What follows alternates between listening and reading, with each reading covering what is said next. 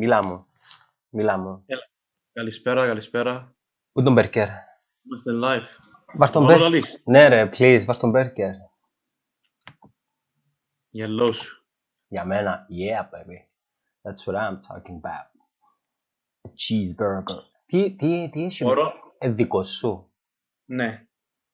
Περίμενε. Εντζεν stock photo, ε, δικό σου. Όχι, δικό μου, δικό μου. Και τι ingredients έχει μέσα; Ε, μέσα έχει το συγκεκριμένο είναι το burger με το, με το τυρί, έχει μουστάρδα, πίκλα, α, κρεμμύδι και ντομάτα. Καλώς όρισες στο νέο μας platform. We, we looking sexier, baby. Πώς θα πάμε, Αντρέα μου; Είμαι, είμαι καλά εγώ. Είμαι πολλά καλά. Εσύ τι κάνεις; Καλά, απολογούμε στους ε, εκ μέρους και του Αντρέα και του Μενέλαου. Όχι, απολογούμε εκ μέρους ε, του Netcast για την καθυστέρηση. Δεν μας αρέσει να αργούμε, απλά επειδή ήταν η πρώτη φορά που χειριστήκαμε την νέα πλατφόρμα και επειδή είναι εγώ που είμαι πας στην κονσόλα, μέχρι να δούμε πώς μπορεί να είναι ο Μενέλαος πας στην κονσόλα, ε, πρέπει να τα κάνουμε όλα. Πώς πήγαινε η εβδομάδα σου; Ήταν καλή, ρε. Ήταν καλή. Ήταν η ίδια με, τις, τε- με τους τελευταίους τρεις, τρεις μήνες. Νι- Νιώθεις ότι σιγά σιγά μπαίνουμε ξανά Ας πω, πίσω σ- στην Ήταν, ναι, κανονικότητα. ή- ήταν πολλά καλή τούτη δύο μήνες για μένα, ας πούμε, επέρασα αλλά νομίζω ήρθα, ήρθες στη φάση που θέλω να πάω πίσω γραφείο, θέλω έτσι να, να, να ξεφύγω από τούτη την απομόνωση. Αλλά ως τώρα ήταν τέλεια. OK, OK. Τι έχουμε σήμερα, Sports and Marketing. Σήμερα, ναι, ε, πιάσε μας ο φίλος μας ο Ανδρέας ο Θεμιστοκλέους και ρωτήσε μας και είπε είπε μου ότι να μιλήσουμε για το συνδυασμό του marketing και του, και του sports. Α, που είναι μεγάλη κουβέντα, είναι πάρα πολλά μεγάλη κουβέντα και η πρώτη σκέψη που μου ήρθε στο νου μου όταν ακούω marketing α, και sports είναι το τεράστιο χάσμα που θεωρούμε ας πούμε στο πόσα λεφτά πιάνει ένας ποδοσφαιριστής ας πούμε στην Κύπρο με σε σύγκριση με όλα τα άλλα αθλήματα. Um, και πάρα πολύ, ας πούμε, νιώθεις το πράγμα ότι γιατί είναι άδικο ένας ποδοσφαιριστής να πιάνει τόσα λεφτά και εμείς που πάλι, ας πούμε, εν σκορσό και αντιπροσωπεύουμε τη χώρα μας και προσπαθούμε, δεν πιάνουμε ούτε έναν ποσοστό. Um, και πάντα, so, για, όποιο, προ- για όποιον πράγμα και να μιλάς, αν είναι αθλήματα, αν είναι οτιδήποτε, um, εκείνο που πάντα λέω είναι η μάπα τραβά τον κόσμο. Άρα για μένα δικαιολογημένα πιάνει λεφτά. Νομίζω είναι supply and demand, ξεκάθαρα. Ναι, ακριβώς. Δεν Εν- έχει εν- γιατί και- και εν- να εν ίδια- κρατήσει. Εν ίδια κουβέντα γιατί ένας νοσηλευτής που είναι πρώτη γραμμή, ειδικά του την περίοδο, πιάνει α8, 1800, 2000 ευρώ Ναι, και ο Εφρέμ πιάνει, δεν ξέρω, 300.000 ευρώ. ναι. Νομίζω είναι το στιγνό πρόσωπο του καπιταλισμού, ρε Αντρέα. Έτσι, έτσι είναι. Ενώ Έτσι. Ε, έρχεται με τα καλά του, έρχεται και με τα κακά του. Τι να κάνουμε. Ε, supply Ναι, and αλλά τη στιγμή που εν τούτη κατάσταση στην στην οποία ζούμε, απλά πρέπει να παίξουμε το παιχνίδι τούτο και να προσπαθούμε. Δηλαδή, αν κλαις και απλά πονιέσαι ότι δεν θα πρέπει να ήταν έτσι τα τα πράγματα και να, και να αλλάξει κάτι. Κοίτα, Ε, το- πρέπει το- να σκεφτείς στρατηγικά τι είναι να κάνεις για να φέρεις έναν καλό αποτέλεσμα στο άθλημα που είσαι. Ε, Και όχι μόνο, μα ακόμα και την περίοδο που ο Μάρκος ο Παγδατής έβαλε το Ναι. τένις σ- στο σαλόνι μας, Exactly. ακόμα και τότε, εντάξει, Έτσι το δικό μου παράδειγμα τούτο. Το- Έτσι το δικό μου παράδειγμα. α, έχεις το Μάρκο τον Παγδατή, στο... Ναι. Ε, Πάντως, ε, απλά, απλά να πούμε ότι μες στην πρώτη δεκάδα των, τουλάχιστον από πλευράς αθλητών, ε, η- μες, σε- μες στο top 10, αν δεν κάνω λάθος για ένα μεγάλο χρονικό διάστημα, ο Roger Federer ήταν μες στην πρώτη δεκάδα. Μμμ. Απλά η, α, α, αν θέλεις να πάρουμε έτσι και λίγο την πρώτη δεκάδα, αν δεν κάνω λάθος, έχουμε ε, Floyd, May, Floyd Mayweather, LeBron James, εμ, δεν ξέρω, και οι άλλοι, Κριστιανό, Μέση σίγουρα, Ναι, εννοείς τώρα, εννοείς το 2020. είναι 2019. Highest earning. Από το 2019. Για το 2019 νομίζω νούμερο ένα ήταν ο Floyd Mayweather. Boxing. Ε, ο Conor McGregor ήταν μες στην πρώτη δεκάδα, άρα έχεις και αθλητές που το ε, martial arts sports industry. Μέση, Κριστιανό, δεν ξέρω ο Tiger Woods δεν ήταν κάπου τζάμε. Ο, Ναι, και της φόρμουλας νομίζω είναι εκεί πάνω. ο, Αντίθετα, έχει έναν- ο Εγγλέζος, ο Χάμιλτον νομίζω. Ναι, έχει έναν um, stats video το οποίο δείχνει που τη δεκαετία του 60-70 και δείχνει με, σήμερα ποιοι ήταν οι highest earned um, athletes. Uh, και θεωρείς ήταν τα αθλήματα που, που παίζαν ήταν NBA, Μμμ. uh, ήταν Michael Jordan για πάρα πολύ καιρό, ήταν number one best. Michael ήταν Jordan. Formula, ναι. Ε, ήταν ο Schumacher για πάρα πολύ καιρό. Να πηγαίνει ο Σουμαχέρ. Σε κόμμα ακόμα. Νομίζω σε κόμμα ακόμα.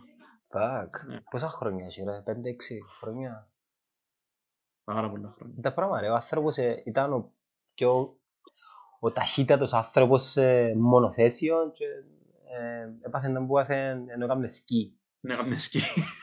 Σκεφτώ τα, εν το ρίσκο που έμπαινε σε όλη τη ζωή και που έναν απλό... Έλα να σου πω στο Γιούρι Γκαγκάριν, ο πρώτος άνθρωπος στο διάστημα, ξέρεις που δηλαδή πέθανε ο Γιούρι Γκαγκάριν, ναι.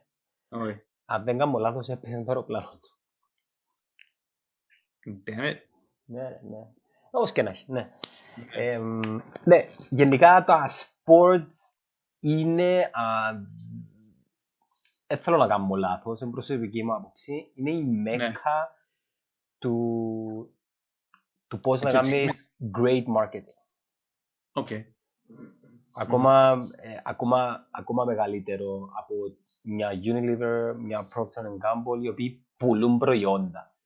Και ξέρεις, είναι δύσκολο να πεις μια ιστορία όταν είσαι έναν product brand. Πολλά πιο εύκολο να πεις μια σπουδαία ιστορία όταν είσαι Πιο ένας εύκολο να ταυτιστεί sports- κάποιος με το άθλημα, επειδή όλοι όταν είμαστε μικροί ε, ζήσαμε λίγο τον Έτσι, αθλητισμό. έτσι έχει να κάνει και με ανθρώπους. ρε. Έχει να κάνει και με Ναι. ανθρώπους. Είτε είναι ομάδες, είτε είναι individuals. Ναι. καλή ώρα το τι γίνεται τώρα με το The Last Dance. Νομίζω επαναφέρει το μπάσκετ Μμ. ψηλά στην υπόλοιψη του κόσμου.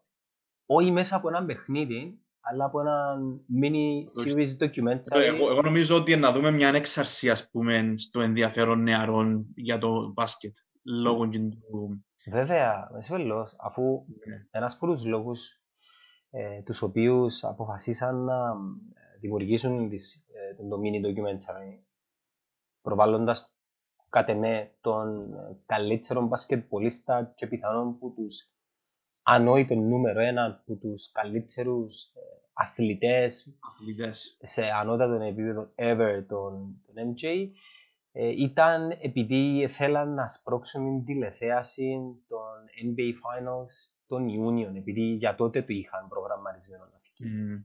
Επειδή είχε μια πτώση στην τηλεθέαση και μέσα από τούτη τη σειρά βασικά ήθελαν να boostάρουν λίγο το, το sports, κυρίως στην Αμερική Οκ.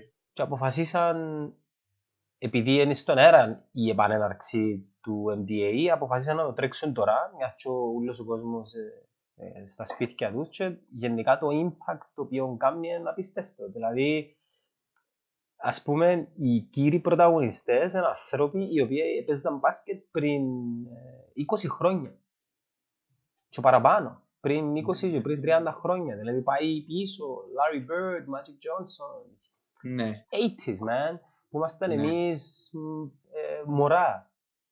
Και βλέπεις πόσο μπροστά ήταν γενικά η Αμερική πάνω σε τούτον τον τομέα. Δηλαδή, του πώς τα brand και πώς γενικά η φιλοσοφία του marketing εμ, ε, περιέβαλε γενικά ε, το sports Ναι. industry στην Αμερική. Απίστευτο.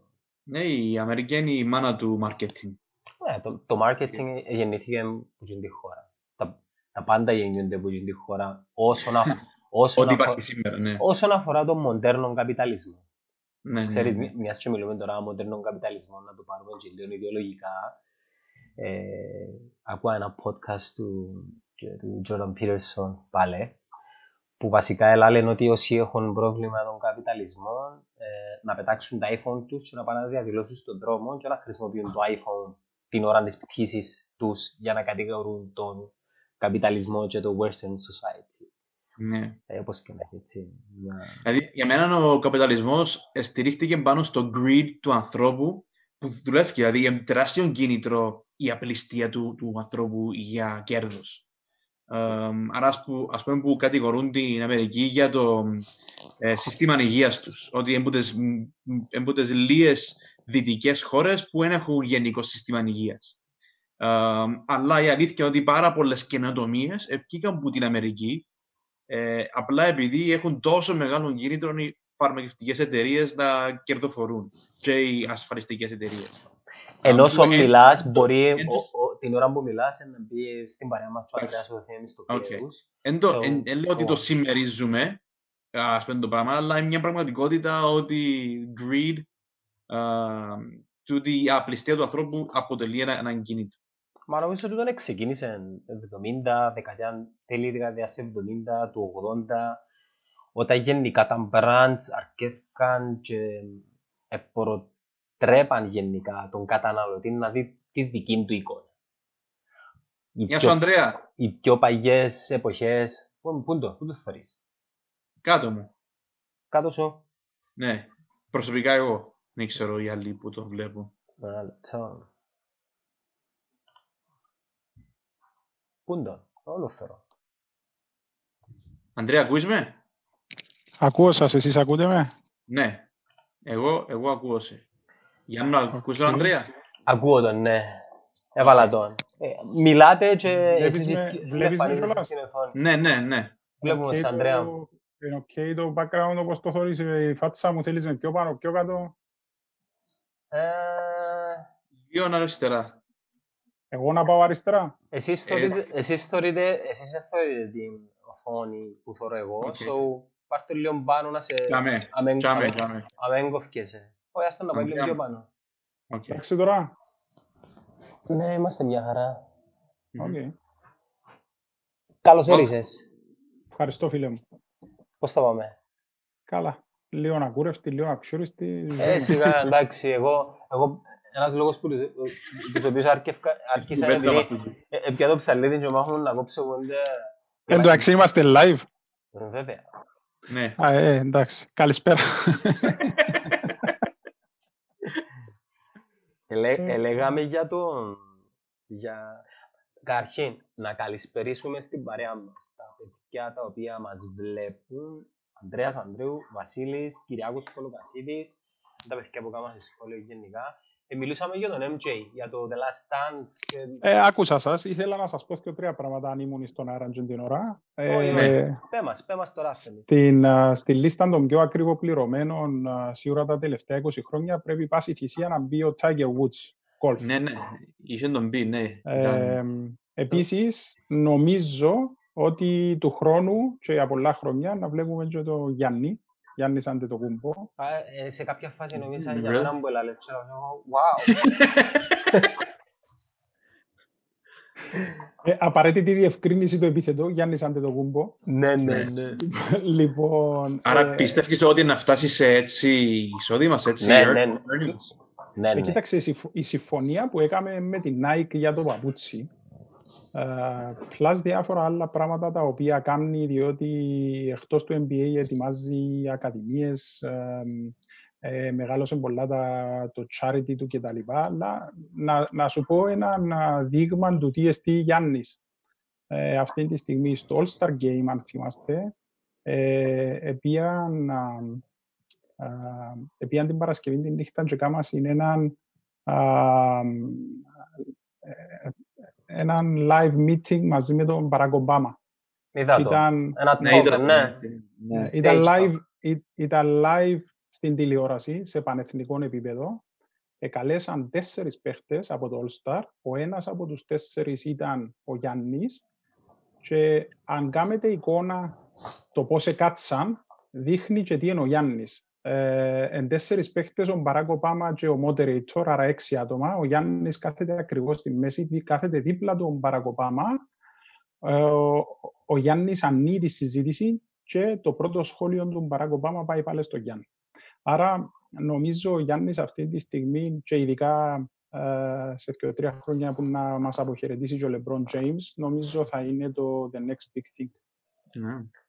Πληροφοριακά, ρε Αντρέα, both of you, Αντρέιδες, ο Γιάννης, αν δεν κάνω λάθος, έχει ακόμα ένα χρόνο συμβόλαιο με το Milwaukee, mm-hmm. με το οποίο ακόμα να ανανεώσει και αν το κάνει θα είναι ε, το, το τρέχον μεγαλύτερο συμβόλαιο ε, μπασκετμπολίστας του NBA και ε, που την άλλη υπάρχει και η, η, η πιθανότητα να πάει με μετα, μετεγραφή, αν δεν κάνω λάθος, στους Warriors, ακούεται πάρα πολλά έντονα, ούτως ώστε οι Milwaukee, αν δεν καταφέρουν να τον πείσουν να υπογράψει, να μην το χάσουν κάτω από το πλαίσιο του free agent, δηλαδή απλά να τους πει. Either way θα είναι το πιο μεγάλο συμβόλαιο, ε, τουλάχιστον την τρέχον περίοδο στο NBA. Θα τολμήσω ή να ρισκάρω να πω κάτι. Καλό. Mm-hmm. Ε, απλά παρακολουθώντας ε, και βλέποντας ε, την περιραίουσα και τις κινήσεις του και θεω, θεωρώ ότι ένας από τους μεγάλους τους στόχους είναι να παίξουν και τα τέσσερα αδέρφια στην ίδια ομάδα. άρα πρέπει να κοιτάξεις και πιθανόν, δεν ξέρω, ο ίδιος να κοιτάζει πού και πώς μπορούν να χωρέσουν τέσσερις αντετοκούμπο στην ίδια ομάδα. Και ο Κώστας. Ναι, και τέσσερις. Ο, ο, ο ένας παίζει ήδη στους Lakers, ο άλλος παίζει μαζί του και ο τέταρτος είναι έτοιμος να έρθει προς τα πάνω. Ε, άρα, έναν κρατούμενο ότι θέλουν, θέλει να παίξουν και τέσσερις μαζί σε κάποια φάση. Μετά, ε, κοιτάζοντας λίγο το background του, εμένα θα μου έκανε εντύπωση εάν ε, έφευκε από το Milwaukee χωρίς να πιάσει πρωτάθλημα ή χωρίς να εξαντλήσει κάθε περιθώριο να πετύχει τους στόχους του, διότι αν τον παρακολουθά στενά συνέχεια, μιλά για την αφοσίωση, μιλά για το τι του έδωσε η πόλη, τι του έδωσε η ομάδα, πώς θέλει να ανταποδώσει. Αν η σεζόν επίενε όπως επίενε, και πολύ πιθανόν να τον βλέπαμε στους τελικούς φέτος με μια πιθανότητα να πιάσει το πρωτάθλημα, μπορεί. Εγώ, εγώ πιθανολογώ ότι με τα δεδομένα τώρα μπορεί και να μείνει. Μπορεί και ο ίδιος να θέλει να μείνει ή μπορεί να ψάχνει τους τρόπους να εξασφαλίσει το που είναι να πάει Mm. φτάνει να έχει και τα τρία άλλα αδέρφια μαζί, έτσι ώστε και οι τέσσερις μαζί... Τα λεφτά νομίζω είναι, είναι το θέμα στην περίπτωση του Γιάννη. Όταν, όταν, έρχεσαι, όταν έρχεται και λέει η Nike ότι κάνω 100 εκατομμύρια συμβόλαιο, νομίζω, ε, πλέον δεν μιλούμε για λεφτά. Mm. Ε, ε, έχει, το δικό του, έχει το δικό του παπούτσι πλέον. Αντιλαμβάνεσαι στην Nike. Αντιλαμβάνεσαι πόσο λίγοι αθλητές καταφέραν διαχρονικά το πράγμα, άρα πλέον δεν θα είναι οικονομικό το θέμα. Πέραν πάει σε αμφιβολίας, πρέπει να κοιτάξει αγωνιστικά γιατί θέλει να κερδίσει πρωταθλήματα. Άρα πρέπει άρα... να μπει σε εκείνο το πάνθιον των αθλητών που κερδίζουν πρωταθλήματα. Ε, εμπορικά, μια και να κινηθούμε και πιο ύστερα στη συζήτηση, θεωρώ ότι ήδη καταξιώνει ένα brand ε, και να σας πω και μια ιστορία πραγματική και να γελάσετε. Ε, ρώτησα τον γιο μου και από πού να πιάσουμε. Ε, για τον ίδιο. Ε, να του κάνω ένα δώρο και του είπα να σου κάνω τα Τζόρτα. Και η απάντηση ήταν ποιος είναι ο Τζόρτα; εγώ θέλω τα αγούτσα, εγώ θέλω τα αγούτσα του Γιάννη. Λοιπόν, και για να σπάσουμε και λίγο πλάκα σε διαφορετικές χρονικές περιόδους, όταν είχε Τζίνος πιάει τα παπούτσια του Γιάννη, εγώ έπιασα τα παπούτσια του Τζόρτα.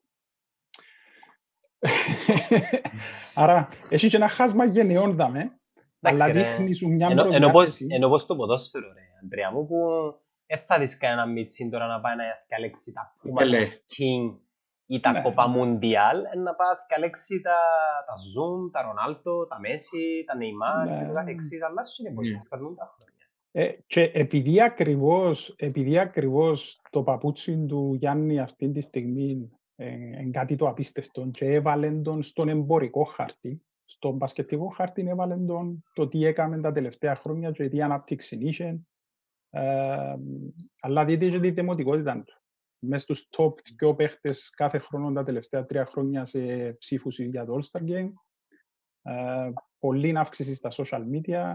Είναι τυχαίο το παπούτσι, το, πα, το παπούτσι εμπορικά δείχνει την πίστη που βάλει η εταιρεία πάνω στον παίχτη για ένα μακροχρόνιο πλάνο. Δεν είναι ένας παίχτης που είστε για να μείνει ένα-δυο χρόνια να κάνει κάτι και να φύγει. Πόσο χρόνο είναι; 24, 25, κάπου τζάμε. Έχει ακόμα. Έχει μια δεκαετία γεμάτη.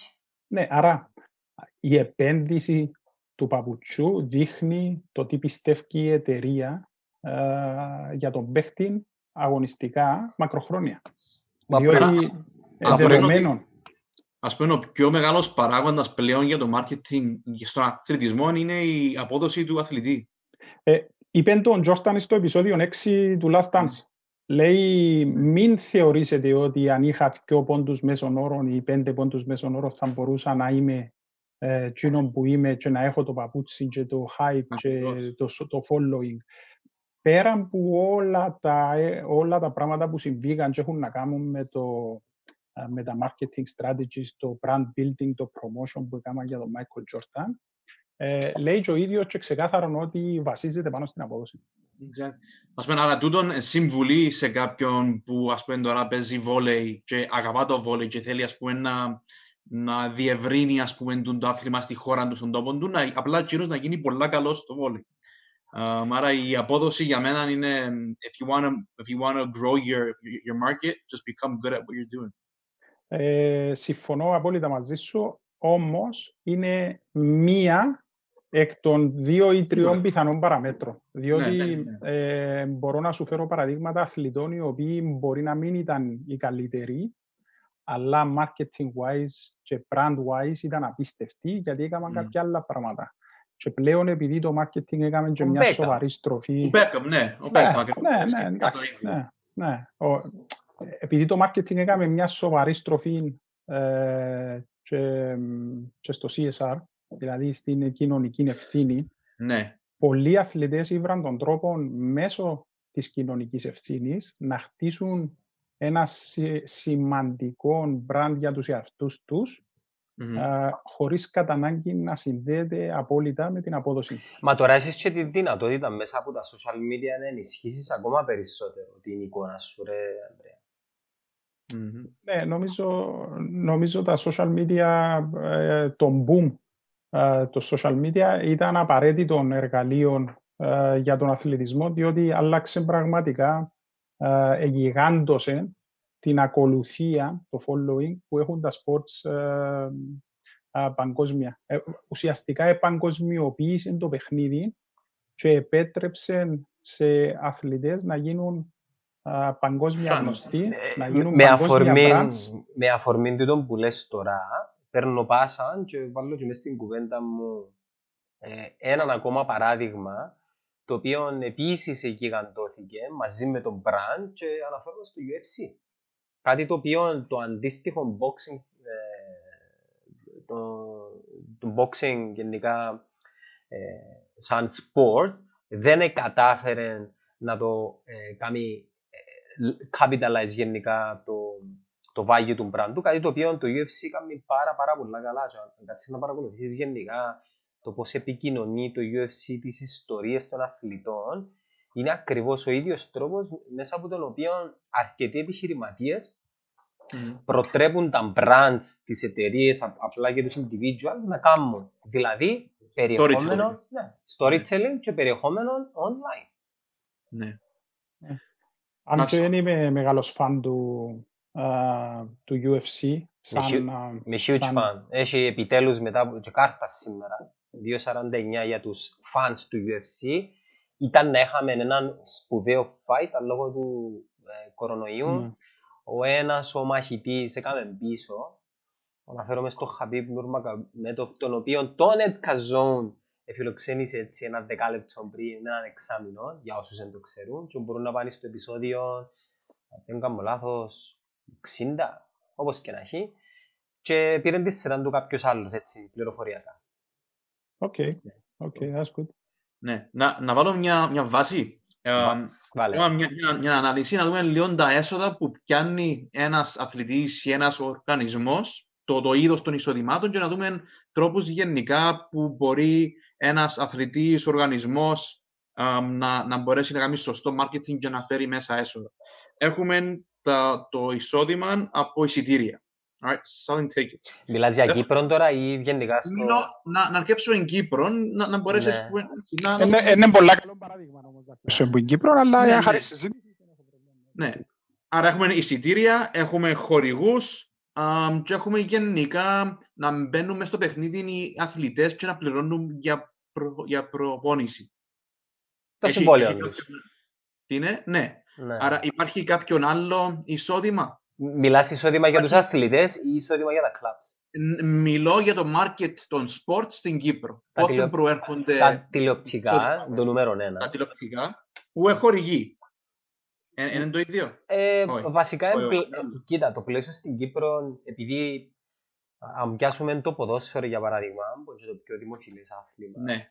τα δικαιώματα μετάδοσης των αγώνων, κακώς, δεν τα έχει η ίδια η Ομοσπονδία. Και πάσουν και κάνουν negotiate οι ίδιες οι ομάδες που μόνες τους δεν τα Κάθε κανάγια. κανένα. Ναι. Κανένα. Γι' αυτό έχεις, ε, δεν κάνω λάθος, τρεις πλατφόρμες οι οποίες έχουν αγορασμένα τα δικαιώματα προβολής αγώνων και περιεχομένου των ομάδων. Άρα το πιο μεγάλο εισόδημα, ε, το συμβόλαιο του Απόλλου, ρε φίλε, με την Κέβολα είναι 3 εκατομμύρια συμπόνους. Δηλαδή, Wow. νούμερα πάρα πολλά, για την, Κύ- πάρα πολλά μεγάλα για την Κύπρο. Και μιας Μμμ. και, ε, συν- ε, συνεχί, μιας και κάμε στη λίστα σου, ναι, τα εισιτήρια είναι ας πούμε έναν εισόδημα, μες φανταστείς είναι πολλά πολλά λεφτά. Ναι.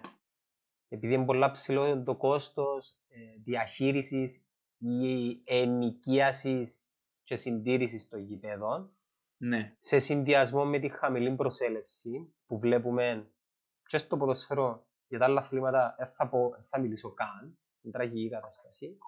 Και ε, συνεχίσαμε τη λίστα για να συμπληρώσουμε. ε, Ε, Εγώ το έβαλα σημείο. τον τα... έβα- Άρα, ως τα έχουμε τέσσερα. Είναι εισιτήρια, χορηγοί, αμ, κάποια fees που πληρώνουν κας- μέσα στο μια ακαδημία ποδοσφαίρου. Αν πιάσεις ακαδημίες ποδο- ποδοσφαίρου γενικά πα- στην Κύπρο, το εισόδημα που πιάνει η ακαδημία πάλι αποτελεί εισόδημα μέσα στο συγκεκριμένο το άθλημα. Ε, έχεις πάσει- τα- Πάσει στις ακαδημίες όμως. είναι τα λεφτά. Ναι. Ε, βάσει- Εγώ μιλώ γενικά. Οκ, εντάξει. Άρα, ας πούμε τα, τα τρία τότε. Τηλεοπτικά, χορηγοί και, εισ- και εισιτήρια. Να χαιρετήσουμε τι- τον ναι. Παναγιώτη το Σάκη, sorry που σε διακοπτώ. σε διακοπτώ. Χαιρετήσουμε τον Παναγιώτη το Σάκη, έχεις χαιρετισμάτα από τον Νεοκλήντο Θεοχαρίδη, ρε Αντρέα. Πού είναι το; Αντρέα, πού είσαι; Αμέ, με ακούτε με; Κάτι έκαμες με τον ήχο σου. Ε, με ακούτε; Ακούμε σε. Έλα σου πω, μεν μεν το έχεις κοντά σου, έχει το όπως ήσουν πριν. Έχω το, έχω το normal. Είσαι ok τώρα, ακούεις με? Ε, ακού, Όχι. ακούμε, σε, ακούμε σε λίγο, για κάποιο λόγο έπαιζε η, η ένταση του ήχου σου. Μπορεί να είναι, μπορεί να είναι της στιγμής. Α, δεν είναι καλύτερα τώρα. Μίλα μας λίγο. Τεστ, ένα, δύο, τρία.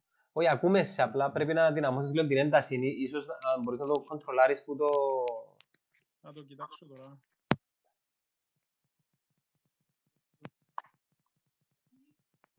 Μιας και μέχρι να σάσει το... Ναι.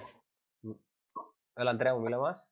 Έλα, ακούτε με καλά τώρα; Ακούμε σε, αλλά πριν ακούμε σε καλύτερα. Δεν έκανα κάτι διαφορετικό. Εντάξει, είναι είναι οκ.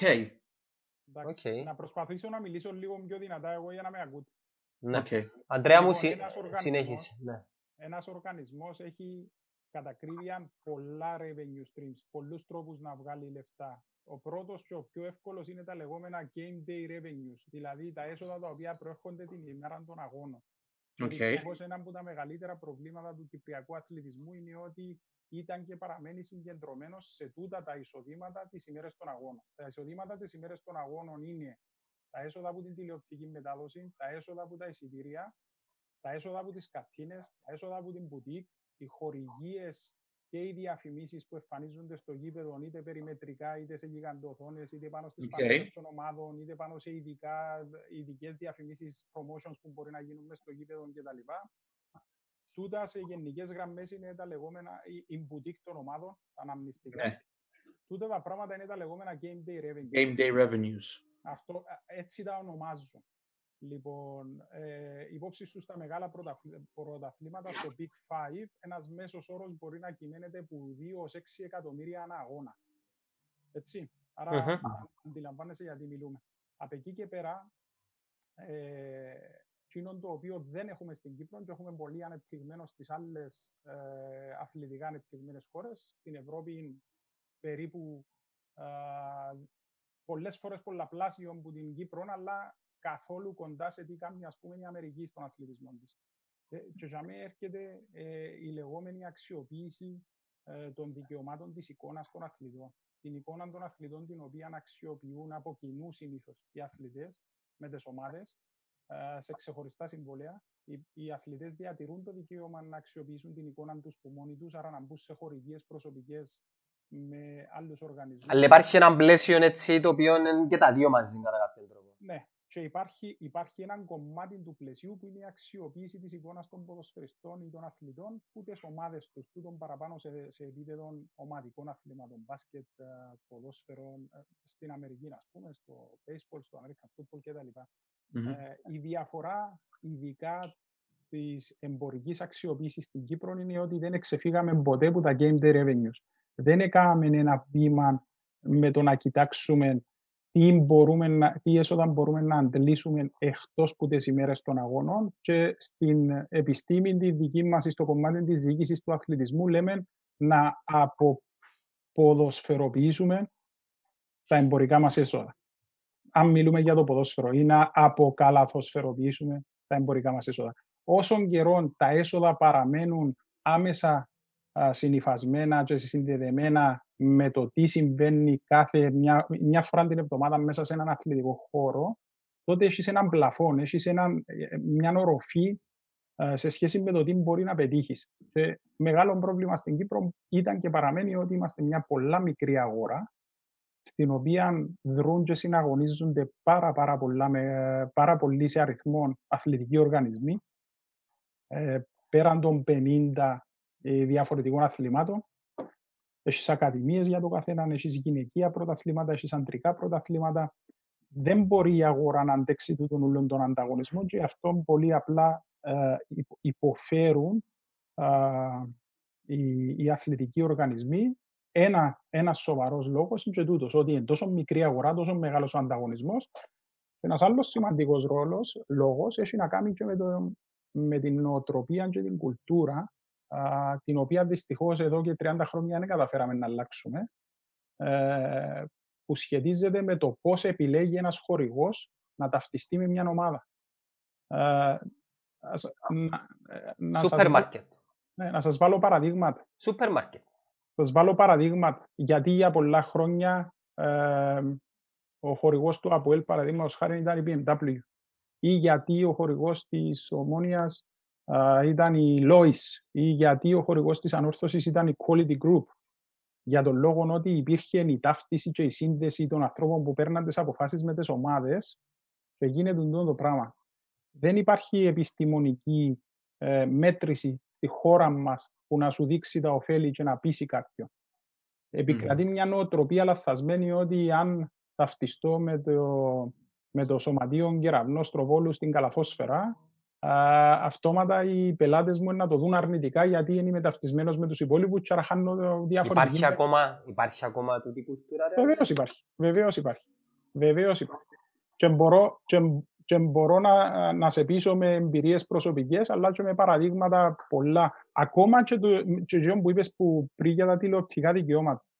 Η δυνατότητα του συνόλου των ποδοσφαιρικών ομάδων να διεκδικήσουν τηλεοπτικά συμβόλαια αν ήταν ένα συμβόλαιο κάτω από μια στέγη, παραδείγματος χάρη κάτω από τη στέγη της Ομοσπονδίας. Ναι. Είμαι βέβαιος ότι θα ήταν πιο μεγάλη από το συνδυασμένο εισόδημα που πιάνει κάθε ομάδα ξεχωριστά.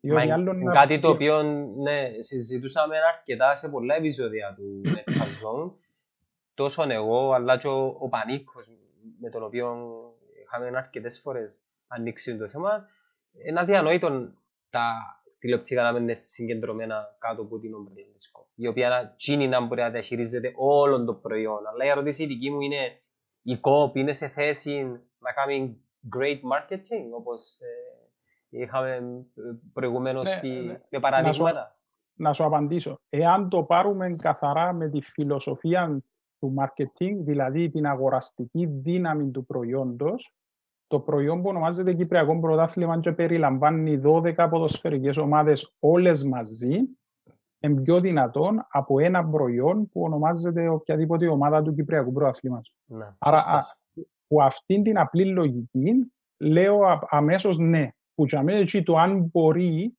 ε, ε, θεωρώ ότι πρέπει να μπορέσει. Και έναν συνεπακόλουθο που έρχεται από την που την συγκέντρωση των τηλεοπτικών δικαιωμάτων κάτω από μία στεγή είναι το μεγαλύτερο όφελος των αδυνάτων. Και επικαλούμε το μοντέλο τηλεοπτικών δικαιωμάτων του, της Αγγλίας, του Premier League. Υπάρχει ξεκάθαρη ε, συμφωνία μεταξύ των ομάδων στα πλαίσια της αλληλεγγύης στον αθλητισμό η λέξη solidarity μεταφράζεται οικονομικά και εμπορικά σε μεγάλο βαθμό. Υπάρχουν τα λεγόμενα solidarity funds, solidarity payments. Λοιπόν, άρα... Το συζητείτε τώρα γενικά στην Κύπρο; Όχι, φίλε, δυστυχώς. Όχι, όχι. Είναι μια, είναι μια κλειστή κουβέντα. Είναι μια κλειστή κουβέντα, πόσο μάλλον... Προσπαθήσαμε, προσπαθήσαμε πάρα πολλές φορές να το κάνουμε. Ε, για να είμαι δίκαιος, ο Μακαρίτης, ο πρώην πρόεδρος, ο κύριος Κουτσοκούμνης, ε, προσπάθησε κάποια στιγμή να το κάνει, αλλά ε, προσέκρουσε σε αντιδράσεις των ομάδων ε, κοντόφθαλμες κατά την προσωπική μου άποψη. Σκέφτομαι το ενδεχόμενο να συγκεντρώσουμε αντί για χάρη συζήτησης 15 εκατομμύρια το χρόνο σε τηλεοπτικά δικαιώματα που πιάνει κάθε ομάδα που, και πολλά που είπες, που την πίτσα. Και πολλά που είπες, σκέφτομαι το ενδεχόμενο να μπορεί το πρωτάθλημα να διεκδικήσει 20 και 25 εκατομμύρια, μετά να αποδώσει τα τηλεοπτικά δικαιώματα με ποιοτικά και ποσοτικά κριτήρια, τι θέση είναι κατάληξες στο προηγούμενο πρωτάθλημα, ήταν η απόδοση σου, κάποια άλλα ποιοτικά κριτήρια που έχουν να κάνουν με το τι brand είσαι, σε τι αγορές λειτουργείς, ποιες είναι οι εμπορικές σου δυνατότητες πλέον. Βασικά να αντιγράψουν το μοντέλο της Premier League. Βεβαίως. Βεβαίως. Και, και με ξεχνάτε και το πιο σημαντικό διαμαρτύρονται συνέχεια οι μικροί ότι δεν έχουν έσοδα και ειδικά αν έρθουν από τις πιο μικρές κατηγορίες στην μεγάλη κατηγορία δυσκολεύονται. Σκέφτουν να ξέρεις ότι ξεκινώντας την πρώτη ημέρα που να Με μισό εκατομμύριο. Ξεκινάς με τα εγγυημένα λεφτά τα οποία να σε βοηθήσουν να στήσεις. Ε, τι να στήσεις, να στήσεις έναν καλό οργανισμό, έναν υγιεινό οργανισμό, ο οποίος να βασισμένος σε πέντε βασικές ε, λειτουργίες της διοίκησης, της εμπορικής εκμετάλλευσης ε, και να κάνεις το προϊόν σου. Ε, γι' αυτό δεν μου αρέσει ιδιαίτερα να συζητώ το κομμάτι της Κύπρου ως εμπορικό, ε, αν θέλετε, παράδειγμα, διότι λειτουργεί εκτός της λογικής της αγοράς της ίδιας. Η ίδια η αγορά λέει σου να μην κάνει τι που κάνουμε εμείς, και όμως εμείς κάνουμε. Mm. Θέλω, ε, θέλω να προσθέσω σε τούτα που λες ότι ε, μέσα από τις συζητήσεις γενικά που κάνουμε αρκετόν κόσμο τον τελευταίο καιρό βλέπω μια τάση η οποία προέρχεται μέσα από τον όλο το πλαίσιο το οποίο αναφέρνεις. Και δεν μιλώ αποκλειστικά από το κομμάτι του, του management, του business management του προϊόν ποδοσφαίρου, αλλά και τούτο όλο που έρχεται μαζί τους, που οι πελάτες γενικά του προϊόντος αρκεύουν σιγά σιγά και φεύγουν. Ναι, δεδομένο. Δεν επισκέπτονται ε, το μαχαζί. Ε, δεδομένο και η συζήτηση αναπόφευκτα, ε, για μένα τουλάχιστον, πάει στο λεγόμενη κάρτα φιλάθλου. Ε, δεν σχολιάζω φιλοσοφίες, ιδεολογίες, ε, πολιτικά ή οτιδήποτε. Εγώ λέω έναν απλό πράγμα. Ο φιλάθλος στην Κύπρο ε, κουράστηκε να νιώθει ότι δεν παρακολουθεί έναν προϊόν το οποίο είναι ανταγωνιστικό, δίκαιο, καθαρό. Κουράστηκε να μην παίρνει υπηρεσίες όταν πάει στο γήπεδο πληρώνει σχετικά ψηλή τιμή εισιτηρίου και δεν απολαμβάνει υπηρεσίες όταν πάει στο γήπεδο. Κατίνα, κατάστημα, τουαλέτα, ψυχαγωγία. ψυχαγωγία, εύκολη πρόσβαση, εύκολη έξοδο, ασφάλεια, ευκολία το να πάρεις την οικογένεια σου και να θεωρηθεί ότι μια οικογενειακή έξοδο στην οποία πάεις 3-4-5 ώρες να περάσεις ε, ουσιαστικά την Κυριακή σου ή το Σάββατο σου. Άρα, πολλές φορές όταν γίνεται η συζήτηση ότι η κάρτα φιλάθλου ε, έχει ουσιαστικά διαλύσει το ενδιαφέρον των, των φιλάθλων του αθλητισμού για τα αθλήματα και ειδικά στο ποδόσφαιρο, η απάντηση μου πάντα εμένα είναι η εξής. Όταν μου δώσετε εμένα σαν οικογενειάρχη τις υπηρεσίες, τη ψυχαγωγία, το value for money, όταν νιώθω άνετα να έρθω και όταν το προϊόν σας αξίζει να το πληρώσω, να είσαστε σίγουροι ότι καμιά κάρτα φιλάθλου ή κανονισμός ή οποιοδήποτε άλλος τρόπος, ε, αν θέλεις, ελέγχου ε, ασφάλειας, γιατί ε, η κάρτα φιλάθλου, αν θέλετε, έγινε brand με τη λογική ότι ελέγχει τα θέματα ασφάλειας. Άρα, κανέναν τέτοιο μέτρο δεν θα ήταν αρκετό για να με κρατήσει μακριά. ξεκινούμε από την αξιοπιστία του προϊόντος που δεν υπάρχει ε, και δεν το λέω εγώ, δεν το λέω για να κατηγορήσω κάποιον. Είναι γενική παραδοχή. Ο κόσμος διερωτάται τι θα δω σήμερα, κάτι συμφωνημένο, κάτι προσυνεννοημένο, ε, κάποιο είδους αποτέλεσμα το οποίο προέρχεται από κάτι το οποίο δεν θέλω εγώ. Αντρέα μου, άρα... στη συζήτηση τούτη... Άρεσε μου το παράδειγμα του με το να, να δημιουργήσει μια ολοκληρω, ολοκληρωμένη εμπειρία για μια οικογένεια που ένα κομμάτι του να είναι ας πούμε η διεξαγωγή του αθλήματος. Δηλαδή, αν, αν το αφήνουμε από το ποδόσφαιρο, το οποίο είναι πάρα πολύ δύσκολο να επιφέρεις μια, μια αλλαγή λόγω της, του status quo, μπορούμε να το δοκιμάσουμε, ας πούμε, στο business world, μιλούμε για το MVP, ένα minimal viable product. Ότι να πιάμε την, πετοσφ, την πετοσφαίριση ή το... Ή την καλαθόσφαιρα. Η καλαθόσφαιρα ναι, προσφέρεται. Και να, και να μιλήσουμε, ας πούμε, με την Ομοσπονδία και με ομάδες και να δημιουργηθεί σε το πεδίο τούτον τούτη εμπειρία ή τούτος ο συνδυασμός πραγμάτων το οποίο φτιάχνουν μια, όλο, μια ολοκληρωμένη εμπειρία. Είναι αρκετά καλή ιδέα και νομίζω ότι είναι πολλά πιο δύσκολο να το προσπαθήσουμε στο ποδόσφαιρο. Γιατί ποιος σου είπε, Αντρέα μου, ότι σε εκείνα τα αθλήματα δεν υπάρχουν ομάδες, ομοσπονδίε, οι οποίες κατά κάποιον τρόπο δουλεύουν με ένα mini version του που περιγράψε ο Ανδρέας ο Θημιστοκλής. Ναι, εντάξει, να, να, να, να πάεις κάπου το οποίο δεν υπάρχει τόση πολλή επιρροή των, των πραγμάτων. Γεν... Να, να, σου αναφέρω ένα παράδειγμα ναι. εγώ. Ε, πάμε στην καλαθόσφαιρα, στην Κυπριακή καλαθόσφαιρα. Ναι. Και το άθλημα μου που το αγαπώ και λόγω του NBA που συζητούσατε εσείς, στον μπάσκετ ας πούμε είναι κάτι καλύτερο. Στον μπάσκετ αυτή ναι. τη στιγμή δεν υπάρχουν στην Κύπρο α, τα σοβαρά προβλήματα α, διαφθοράς που υπάρχουν στο ποδόσφαιρο στο Κυπριακό. Ίσως επειδή δεν υπάρχει κάτι to stake. Όχι, υπάρχει. υπάρχει. Τι υπάρχει, ε, έτσι που μπορεί ρε Άντρεα Η δόξα, η δόξα είναι πάντα το πιο μεγάλο stake. Όσα λεφτά και να έχεις, η δόξα είναι το πιο μεγάλο stake. Στην Κύπρο ε... όμως υπάρχει η έξοδος στην Ευρώπη που πλέον ευθύς αγροφυλάκιον για τις ομάδες οι οποίες καταφέρνουν να μπουν στους χρυσοφόρους ομίλους είτε του Champions League του UEFA. Στον μπάσκετ όμως δεν υπάρχει κάτι αντίστοιχο. Εντάξει. Άφησμε όμως να το πάρω εμπορικά, ε, μια και συζητούμε προς την κατευθυνσή και να σου, ναι. να σου εξηγήσω το παράδειγμα του μπάσκετ. Το μπάσκετ τη δεκαετία, στα τέλη της δεκαετίας του 80 και στις αρχές της δεκαετίας του 90 στην Κύπρο έκαμε ένα απίστευτο μπαμ. Ήταν συνειφασμένο με τις εξελίξεις στην Ελλάδα, με το επαγγελματικό πρωτάθλημα, με τον Γκάλιν, το ευρωπαϊκό.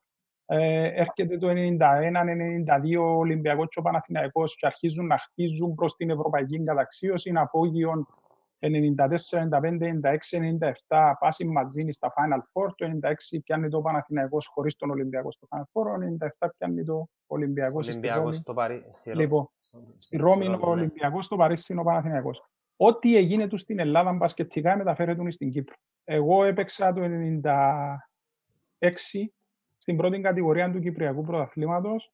Ε, ήμουν 17 χρονών σχεδόν τελικός πρωταθλήματος και είμαστε sold out σε εισιτήρια. Ε, εύκολα θα είχε 4.000-5.000 κόσμο για τον μπάσκετ στην Κύπρο με την αγορά που έχουμε σαν, α, σαν αριθμός. Είναι πολλά μεγάλος αριθμός. Και αυτή τη στιγμή στον τελικό του πρωταθλήματος πέρσι ε, είχε χίλια άτομα. Δηλαδή μιλούμε για περίπου 70% μείωση ε, σε, σε βάθος 20 ε, χρόνων. Και έρχομαι και λέω, το προϊόν είναι καλό. Ε, δεν έχουμε τα προβλήματα α, που έχει το ποδόσφαιρο σε σχέση με την αξιοπιστία. Δεν έχουμε όμως το ψηλό επίπεδο. Σε κάθε προϊόν, το MVP που είπε ο Ανδρέας ο, ο Λουκά πριν, πρέπει να λαμβάνει υπόψη και την αξιοπιστία και το αγωνιστικό επίπεδο και το εμπορικό κομμάτι και τις υπηρεσίες. Τα τέσσερα τα, τεσ, ε, ε, τα τέσσερα θεμελιώδη κεφάλαια, θέλετε, πυλώνες του να χτίσεις ε, το προϊόν σε, γύρω από τον αθλητισμό εν τούτο. Ο κάθε ένας θα επιλέξει διαφορετικών λόγων ανάλογα με το τι, τι, τι γυρεύει ο ίδιος. Εμένα μπορεί ο λόγος μου να είναι ότι θέλω να πάω να δω έναν ωραίο αγώνα καλαθόσφαιρας γιατί αγαπώ πολλά το άθλημα. Ο Ανδρέας ο Λουκάν μπορεί να θέλει να πάει να δει έναν πράγμα το οποίο είναι καθαρό και θα πάει στο ποδόσφαιρο και να έρθει στο μπάσκετ. Εσύ για να μπορεί να έρθεις γιατί οι υπηρεσίες που σου δίνονται είναι πολλά καλές και ψυχαγωγήσει. Εμείναμε πίσω στην Κύπρο που την αξιοποίηση της τεχνολογίας, που την ψηφιοποίηση. και που βλέπουμε στα άλλα, στις άλλες χώρες και ειδικά στις μεγάλες αγορές η ψηφιοποίηση να είναι πολλά σημαντικός παράγοντας της ψυχαγωγίας και της πληροφόρησης του, του πελάτη, του φιλάθλου. Ο φιλάθλος είναι πελάτης, όσον και δεν θέλουμε να το παραδεχτούμε για... Μα ποιος δεν το παραδέχεται; έτσι. Μα ποιος δεν το παραδέχεται; Οι ομάδες θα σου πούν μη χρησιμοποιάς τη λέξη Έπεσαν και το τελευταίο κάστρο πρόπερση, Ανδρέα μου. Ε, ήταν πάντα το πρόβλημα μου εδώ. Θυμώνα μου άμα έλεγα τη λέξη πελάτες. Λέω τους ώσπου να τους δείτε σαν πελάτες και να τους εκτιμήσετε για το τι σας προσφέρουν Μπράβο. δεν θα καταφέρετε να τους πείσετε και να τους κρατήσετε. Αντρέα μου, που στιγμή που βγάλουν απόδειξη, τέλος, πελάτες, για όνομα του Θεού. Λοιπόν, άρα, ε, πλέον ο φιλάθλος δεν είναι ένας απλός φιλάθλος.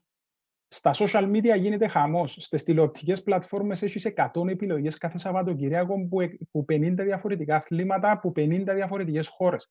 Άρα το να πείσεις τον Αντρέα το θέμα στο κλέος να πιάσει τα μωρά του και να πάει σε ένα γήπεδο και να επιλέξει να με δει όλα τα άλλα, σημαίνει πρέπει να του προσφέρεις κάτι έξτρα. Η ναι. πληροφόρηση είναι τόσο άμεση πλέον. Θέλω να κάθομαι μέσα στο γήπεδο και να μπορώ να ξέρω τα στατιστικά των και των 10 παιχτών που παίζουν καλαθόσφαιρα. Θέλω ανα πάσα στιγμή να μπορώ να βγω στο ίντερνετ και να δω replay έναν γκολ που μπήκε πριν 30 δευτερόλεπτα. Μπράβο. Θέλω, θέλω να μπορώ την ώρα που είμαι μέσα στο γήπεδο να απολαμβάνω μια υπηρεσία η οποία δεν μου στοιχίζει πολλά λεφτά. Δεν θα ξεχάσω, ήμουν φοιτητής έπαιζα μπάσκετ στην Αμερική ε, και οι συμφοιτητές μου έλεγαν μου το εξής. Εάν κερδίσετε απόψε, η Papa John's Pizza διά μία πίτσα στον κάθε έναν που έχει εισιτήριο. Αλλή μόνος σας αν δεν κερδίσετε και χάσουμε την πίτσα. ε, κοίταξε. Ας σου πω άλλο ένα παράδειγμα να γελάσεις. Ονομάζεται στην, ε, στο marketing the power of a free t-shirt πες μου την ώρα του ημιχρόνου ή του time out στον μπάσκετ που διούν Αυτοκίνητα, ρε. Όχι, ας το αυτοκίνητο, ας το αυτοκίνητο. Φανελάκια. Ο κόσμος παρακολουθεί το παιχνίδι και την ώρα που έχει time out και να δώκουν δωρεά φανελάκια να τα σύρουν στις κερκίδες, αναμνηστικά, οτιδήποτε, μπορεί να μπάλες. Δε τι γινήσκεται με τον κόσμο, πόσο ενθουσιασμό δείχνει, πετάς σε δίσια πάνω, φωνάζει, τραγουδά, χορεύει. The power of a free t-shirt. Ε, στο, στο, στο, κομμάτι της επικοινωνίας, ε, εμείς τούτο ονομάζουμε έτσι στα ελληνικά διαδραστικότητα, δηλαδή να νιώθει Ωραία. ο θεατής μέρος, Συμφωνούμε. μέρος ναι, ναι, Άρα, πιένοντας στου τέσσερις πυλώνες, την αξιοπιστία, την ποιότητα του προϊόντος, την εμπορική αξιοποίηση και τι υπηρεσίες που έχει ένας φιλαθλός, έτσι χτίζεις ένα προϊόν το οποίο να έχει την ακολουθία και να μπορέσει να αντέξει στον χρόνο έτσι ώστε να μεγαλώσει. Αντρέα, με σας λέω ότι δεν έχουμε πολλούς που να μπορούν να κάνουν τα... Ε, να σας διακόπτω για να, για να σύρνω μέσα και λίγο τα σχόλια του κόσμου, μιας και λέμε για διαδραστικότητα. Ναι. Ο φίλος ο Βαγγέλης λέει ένα, ένα παράδειγμα απλά για να καταλάβουμε γενικά πώς προσεγγίζουν ε, τους πελάτες τους ε, οι ομάδες. Κάρτα διαρκείας λέει. Όταν προπληρώνεις για αγορά του εισιτηρίου, το λογικό είναι να πληρώνεις πιο λίγα μιας και πληρώνεις in advance, από ότι να πλήρωνες αν τα αγόραζες μεμονωμένα, που την ίδια ώρα στην Κύπρο δεν ισχύει τούτο και εγώ να έρθω και να πω ότι ακόμα και να το εδιούσα σε πιο χαμηλή τιμή, έλα κάτι που απλά το προκρατώ αγορά εισιτηρίου που τη στιγμή που ανα πάσα στιγμή σε κάθε παιχνίδι. Δεν έβρω εισιτήριο. Δεν έχει καθόλου λογική. Ναι. Ε, να σου το απαντήσω. Ε, ο φίλος που έκαμε την ερώτηση τούτη ποιος ήταν; Ο Βαγγέλης ο Βιτής. Βαγγέλη, καλησπέρα. Ε, να σε θυμίσω κάτι άλλο εκτός της τιμής. Διότι κάποιες φορές η τιμή ε, είναι υποκειμενική. Και γιατί λέω είναι υποκειμενική, γιατί η αγοραστική δυνατότητα μεταξύ φιλάθλων είναι ξεχωριστή. Έχει να κάνει με το βιωτικό επίπεδο, έχει να κάνει με την αγορά, έχει να κάνει με τη δουλειά του καθενού μας και ούτω καθεξής εάν μου εγγυάται η ομάδα ότι στο εισιτήριο διαρκείας έχω εύκολη πρόσβαση, εύκολη έξοδο, έχω καθαρή καρέκλα να κάτσω. Ξέρω ότι να πάω για και δεν θα πρέπει να μαλώσω για με κάποιον άλλον που κάθεται στη θέση μου. Mm. Ξέρω ότι έχω απρόσκοπτη θέα ότι για που επέλεξα να κάτσω να βλέπω το παιχνίδι ολόχρονα, πραγματικά έχω ε, το λεγόμενο viewing angle, δηλαδή τον τρόπο που βλέπω το παιχνίδι, να μπορώ να το απολαμβάνω.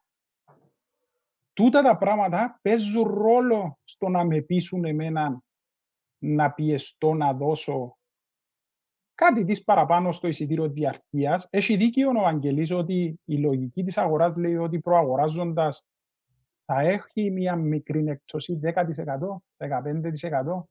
Ακόμα και αλλά, αλλά παίζουν και τα άλλα πράγματα ρόλο. Αν, αν η τιμή είναι η ίδια και εγώ έχω εγγυημένες τις υπηρεσίες τις οποίες σας περιέγραψα, μπορεί να σφιχτώ. Έχεις μια ερώτηση γιατί μόλις υπάρχει και συναισθηματική ε, ταύτιση. Έχεις μια ερώτηση μόλις τελειώσεις να σου την απευθύνω. Πες μου, ναι. Που τον Νεοκλήντο Θεοχαρίδη, ναι. Ο οποίος απλά να πούμε ότι είχα κάνει ένα post στο προσωπικό μου το προφίλ, ένα κλιπάκι γενικά πρόμο τους Cyprum Basket και πραγματικά να πιστεύω το πώς μέσα από τη δουλειά του okay, δημιουργά μια εικόνα για το άθλημα καλύτερη από ό,τι το ίδιο το άθλημα. Ε, απίστευτο αυτό. Και η ερώτηση η οποία απευθύνει ο Νεοκλής είναι η καλαθόσφαιρα στην Κύπρο. Ποια είναι η άποψη σου για τη στρατηγική του marketing, αν υπάρχει κάποια, και άποψη γενικά για το προϊόν το οποίο ονομάζεται καλαθόσφαιρα στην Κύπρο. Ναι. Ήταν και η δική μου ερώτηση τούτη, η αλήθεια. Okay. Δηλαδή υπάρχει κάποιος μέσα σε, σε τούντες ομάδες που είναι υπεύθυνος για το marketing; Ναι, πρωτού, απαντη... και πρωτού απαντήσω, Ανδρέας, ο Θεμιστοκλής, επέτρεψε μου να, να πω, Ανδρέα, ότι λόγω και της ιδιότητας μου γνωρίζω σχεδόν τα πλήστα τμήματα και παιδιά τα οποία ε, αποτελούν τα τμήματα marketing των ομάδων στην Κύπρο.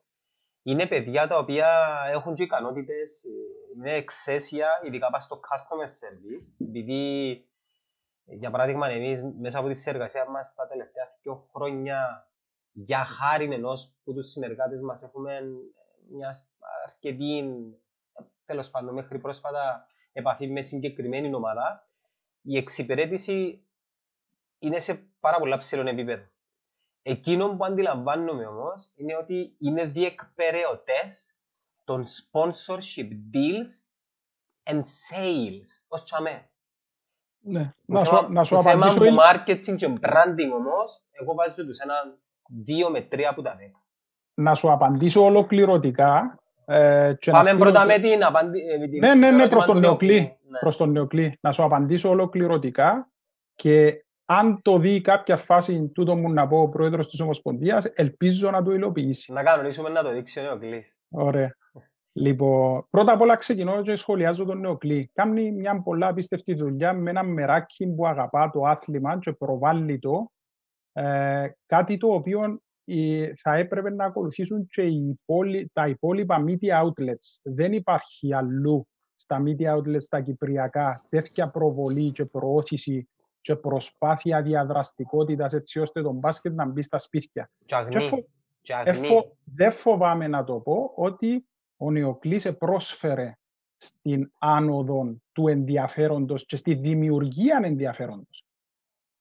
Τώρα πάω να σου πω κάτι για την Ομοσπονδία του Μπάσκετ προτού να τους κρίνω. Είμαι κάθετος πας του που λέω, το πιστεύω ακράδαντα, ότι η Ομοσπονδία του Μπάσκετ χειρίστηκε πολύ καλύτερα τους δύο μήνες της περίοδου που έχουμε πανδημία και την κρίση από τον κορονοϊό, από ότι η Ομοσπονδία Ποδοσφαίρου. Και γιατί το λέω τούτο; Λέω το γιατί η διαχείριση που έκαμε η Ομοσπονδία Μπάσκετ στα μάτια τα δικά μου ανέβασε το προφίλ της Ομοσπονδίας και αυτόματα δημιούργησε μια ενδεχόμενη εμπορική ανάπτυξη και εμπορική αξιοποίηση. Και εξηγούμε. Από την πρώτη στιγμή επάρθηκαν αποφάσεις. Μπορεί να μην μας αρέσαν οι αποφάσεις, αλλά οι αποφάσεις υπήρχαν. Έγινε διάλογος, επαρθήκα γλύωρα αποφάσεις, είπαν σταματούμε τα πρωταθλήματα, δεν επαναρχίζουμε, σταδιακά σταματήσαν τους νεαρούς, ε, επάρθηκαν αποφάσεις. Το να έχεις τη δυνατότητα και το θάρρος να κρυθείς με το να πάρεις αποφάσεις, μεγάλη υπόθεση. Και εγώ χαιρετίζω το, το πράγμα. Για δύο μήνες που ήταν κλειστέο το άθλημα, εφροντίσαν από την πρώτη στιγμή να βγουν να προβάλλουν του TST Κυπριακή Καλαθόσφαιρα. Εξεκινήσαν διαδραστικές εκπομπές, προπονητές, παίχτες. Εξεκινήσαν φιλμάκια ε, ε, προσπαθούσαν να διατηρήσουν επαφή με τον κόσμο τους. Ναι, αλλά ήταν λόγω οικονομικού. Είχε οικονομικό κίνητρο. Να πάω τζάμε, να πάω τζάμε. Μέχρι και προχτές έκανα ένα σεμινάριο ε, μέσω της ιστοσελίδας τους με την Εθνική Αρχή Στοιχημάτων. Εμένα σαν καταναλωτή εδείξαν μου τη δυνατότητα να διαχειριστούν μια κρίση, εδείξαν μου τη δυνατότητα να πάρουν αποφάσεις οι οποίες ως επιτοπλίστων ευκήκαν τους σωστές. Λοιπόν, και εδείξαν μου έναν προφίλ σοβαρού, συσταρισμένου, οργανωμένου οργανισμού. Έρχομαι τώρα στο να κρίνω. Υπολείπεται η Ομοσπονδία του μπάσκετ την εμπορική αξιοποίηση. Είναι σχεδόν σε μηδενικά επίπεδα. Κινείται το Κυπριακό μπάσκετ στην καλή προαίρεση επενδυτών που είναι προέδροι των ομάδων, στις χορηγίες του κράτους που μετακινούνται μέσω της Ομοσπονδίας προς τις ομάδες που έχουν το άθλημα και ε, το μπάσκετ κακά τα ψέματα υποφέρει στη σκιά του ποδοσφαίρου. Και έρχομαι και λέω ότι για τον μπάσκετ η πανδημία είναι μια χρυσή ευκαιρία. Έδειξε ο οργανισμός του τα όλα τα στοιχεία που σας είπα και πρέπει τώρα να δουλέψουν, να τα εισπράξουν εμπορικά. Εκάμασε μια πολλά καλή δουλειά τους τελευταίους και μήνες προβάλλοντας τι θα ήταν το προϊόν τους, ποιοι είναι οι πρωταγωνιστές τους, η, η συμπεριφορά τους και η υπεύθυνη στάση στις αποφάσεις ήταν σωστή. Άρα, επίγει τώρα η Κυπριακή Ομοσπονδία Ποδοσφαίρου, ε, μπάσκετ, να εισπράξει τούτη την καλή διαχείριση των τελευταίων μηνών, βγαίνοντας έξω με έναν εμπορικό πλάνο. Και, το, και το εμπορικό θέλει, πλάνο το ξεκινά... Ναι, ναι, ναι. Το εμπορικό πλάνο στην Κύπρο ξεκινά στην τηλεόραση. Καλός ή κακός, εάν δεν δεις τηλεοπτικό το προϊόν στην Κύπρο, δύσκολα το εισπράττεις. Και γι' αυτό χάθηκε σε κάποια στιγμή το μπάσκετ κατά την άποψή μου μεταξύ άλλων παραγόντων, αλλά η έλλειψη του, μπάσκετ που, του κυπριακού μπάσκετ που είναι τηλεόραση έπαιξε πάρα πολύ σημαντικό ρόλο. Και επειδή σωστά είπες, δεν είναι ένα πράγμα που να γίνει μέσα σε μια νύχτα. Η εμπορική ταυτότητα της Ομοσπονδίας του μπάσκετ δεν χτίζεται μέσα σε ένα μήνα ή δεν περιορίζεται σε πέντε χορηγίες για του χρόνου, σε τρία social media outlets και σε τρεις εκδηλώσεις που θα γίνουν όταν να ξαναυκούμε με το καλό που τα σπίτια μας. Θέλει συστηματική, συστηματική δουλειά για να μεγαλώσει, αλλά έβαλε από τους τέσσερις πυλώνες που είπαμε πριν, έβαλε ήδη τους πιο μες στο δίμηνο και σε θέματα αξιοπιστίας και σε θέματα οργάνωσης αποφάσεων Άρα εγώ σαν πιθανός επενδυτής ή χορηγός ή διαφημιζόμενος που θέλω να επενδύσω τα λεφτά μου για το καλό της επιχείρησης μου, σας λέω ειλικρινά, θα, θα το δοκίμαζα να πάω προς τον μπάσκετ. Και πηγαίνοντα στον ένα από τους πυλώνες που είχα πει, στην ποιότητα. Είχαμε πρόβλημα τα τελευταία χρόνια, την τελευταία δεκαετία, στην ποιότητα του αθλήματος που θεωρούσαμε. Δεν είχε να κάνει με κάποιο συγκεκριμένο ε, κακό χειρισμό εκ μέρους της Ομοσπονδίας. Ήταν το σύνολο του οικοδομήματος, το οποίο επέλεξε για σκοπούς οικονομικούς να μην επενδύει τα λεφτά ούτε στην ανάπτυξη, ούτε στους ποιοτικούς ξένους και ούτω καθεξής. Ο καθένας μπορεί να συζητήσει 15 ώρες ε, και να επιχειρηματολογήσει. Εγώ, παρά να βλέπω πίσω, προτιμώ να δω μπροστά. Εγώ βλέπω μια χρυσή ευκαιρία αυτή τη στιγμή για το επόμενο διάστημα της Κυπριακής Ομοσπονδίας Καλαθόσφαιρας να εισπράξει εμπορικά και να χτίσει με πολύ καλή βάση πάνω σε τούτα που έκαμε τους τελευταίους δύο μήνες. Εγώ σαν, σαν πρώην αθλητής και σαν φίλαθλος εισέπραξα καλύτερη διαχείριση Επίσης, του μπάσκετ στο ποδοσφαίρο. Να πω όταν λέμε για ποιότητα του αθλήματος, η δική μου άποψη είναι ότι τούτο δεν συνεπάγεται με την αγωνιστική ποιότητα. Και να σου πω γιατί. Τη δεκαετία του 90, πάμε πίσω στο ποδόσφαιρο. Ήταν πολλά σπουδαία το προϊόν μας. Δεν είχαμε ούτε τις μεγάλες εκπροσωπήσεις και τις μεγάλες πορείες στην Ευρώπη. Δεν είχαμε τους χρυσοφόρους ομίλους, δεν είχαμε τα social media, δεν είχαμε τις φαντεζίτες στολές, δεν είχαμε πάρα πολλά πράγματα. Δεν είχαμε το, το παρασκήνιο, όχι το παρασκήνιο, συγγνώμη, το aftermath των αγώνων μέσα από τα ραδιόφωνα στο, στο σημείο που είναι σήμερα. Όμως, όμως... Και στην αγάπη του κόσμου. Είχες στην αγάπη του κόσμου, ναι. Ενώ Μπορώ τώρα... να σου την εξηγήσω τον την αγάπη του κόσμου. Μπορώ να σου την εξηγήσω. Ήμασταν σχετικά πολύ κοντά, ακόμα τότε, ε, στα γεγονότα της χώρας μας. Είχαμε μια τρομερή πόλωση πολιτικής δεξιάς-αριστεράς, η οποία σήμερα υποβόσκημε, αλλά δεν μεταφράζεται... Δεν είναι τόσο έντονη. Τότε, ναι. Μα αλλάξαν και τα δημογραφικά πλέον γενικά το θέμα. Αλλάξαν τα δημογραφικά και το πιο σημαντικό πουλο. Άλλαξε ο λόγος για τον οποίο πάει κάποιος να εισπράξει το προϊόν. Ναι. Λέω δεν πάω για να δω τον φίλο μου, τον συγγενή μου, τον συγχωριανό μου, δεν πάω για να, για να εναντιωθώ στην ιδεολογία ή την πολιτική ε, του αντιπάλου. Πάω καθαρά ως πελάτης με μια φιλοσοφία ότι θέλω να πληρώσω για να ψυχαγωγηθώ. Και είμαι και πολύ αυστηρός κριτής. Ναι, ναι. Και σαν Κύπροι, το κακό είναι ότι είμαστε πολλά, πολλά αυστηροί κριτές και μιλούμε πολλά, που την άλλη αν εκείνοι οι οποίοι κρίνονται, και βάλω και τον εαυτό μου μέσα, γιατί σε μεγάλες περίοδους εκρίνομαι εγώ από την άλλη πλευρά, αν εισπράξεις την κρίση του κόσμου καλή την πίστη και δουλέψεις και βελτιωθείς πάνω του, μόνο καλό έχει. Ε, να, να, σου πω, να σε ρωτήσω κάτι, ρε Αντρέα. Γενικά, για να βελτιωθεί η, εμπορ, η εμπορικότητα των αθλημάτων στην Κύπρο, θεωρώ ότι το marketing είναι ένας, ε, είναι ένας τομέας ο οποίος είναι να βοηθήσει πάρα πολύ. Το marketing όμως μιλώντας του με, με αρκετόν κόσμο ο οποίος ε, είναι μέσα στα πράγματα όσον αφορά την εμπορική διαχείριση γενικά των τμήματων και των ομάδων αλλά και των αθλήματων η απάντηση τους είναι ε, καταλήγει και έχω και την απάντηση αν θέλετε ο Αντρέας Λουκά η απάντηση τους στο δικό μου το ερώτημα είναι ότι και πού είναι να βρούμε τα λεφτά; Και πόσα λεφτά να μας φέρει το πράγμα; Να σας πω ότι μου λένε ένας καθηγητής μου στην Αμερική πάντα. Uh, to make money, you have to spend money. Μα, μα τούτο είναι η φιλοσοφία γενικά του, του marketing. Ε, μια, ε, μια φιλοσοφία η οποία μπορεί να σε οδηγήσει σε έναν κύκλο που δεν έχει αρχή και τέλος, αλλά είναι πραγματικότητα. Αν δεν το κάνεις, θα έχεις μόνο του. Αν δεν επενδύσεις λεφτά, ε, το Netcast Zone, αν δεν επενδύσεις στην πλατφόρμα, στον εξοπλισμό, στην προβολή, δεν θα δημιουργήσει την ταύτιση του Φτάνει ως ένα σημείο. την ακολουθία. Φτάνει ως ένα σημείο, ναι. Αν θέλεις να κάνεις το κάτι της έξτρα, πρέπει να πληρώσεις για να μπορείς μετά να κερδίσεις.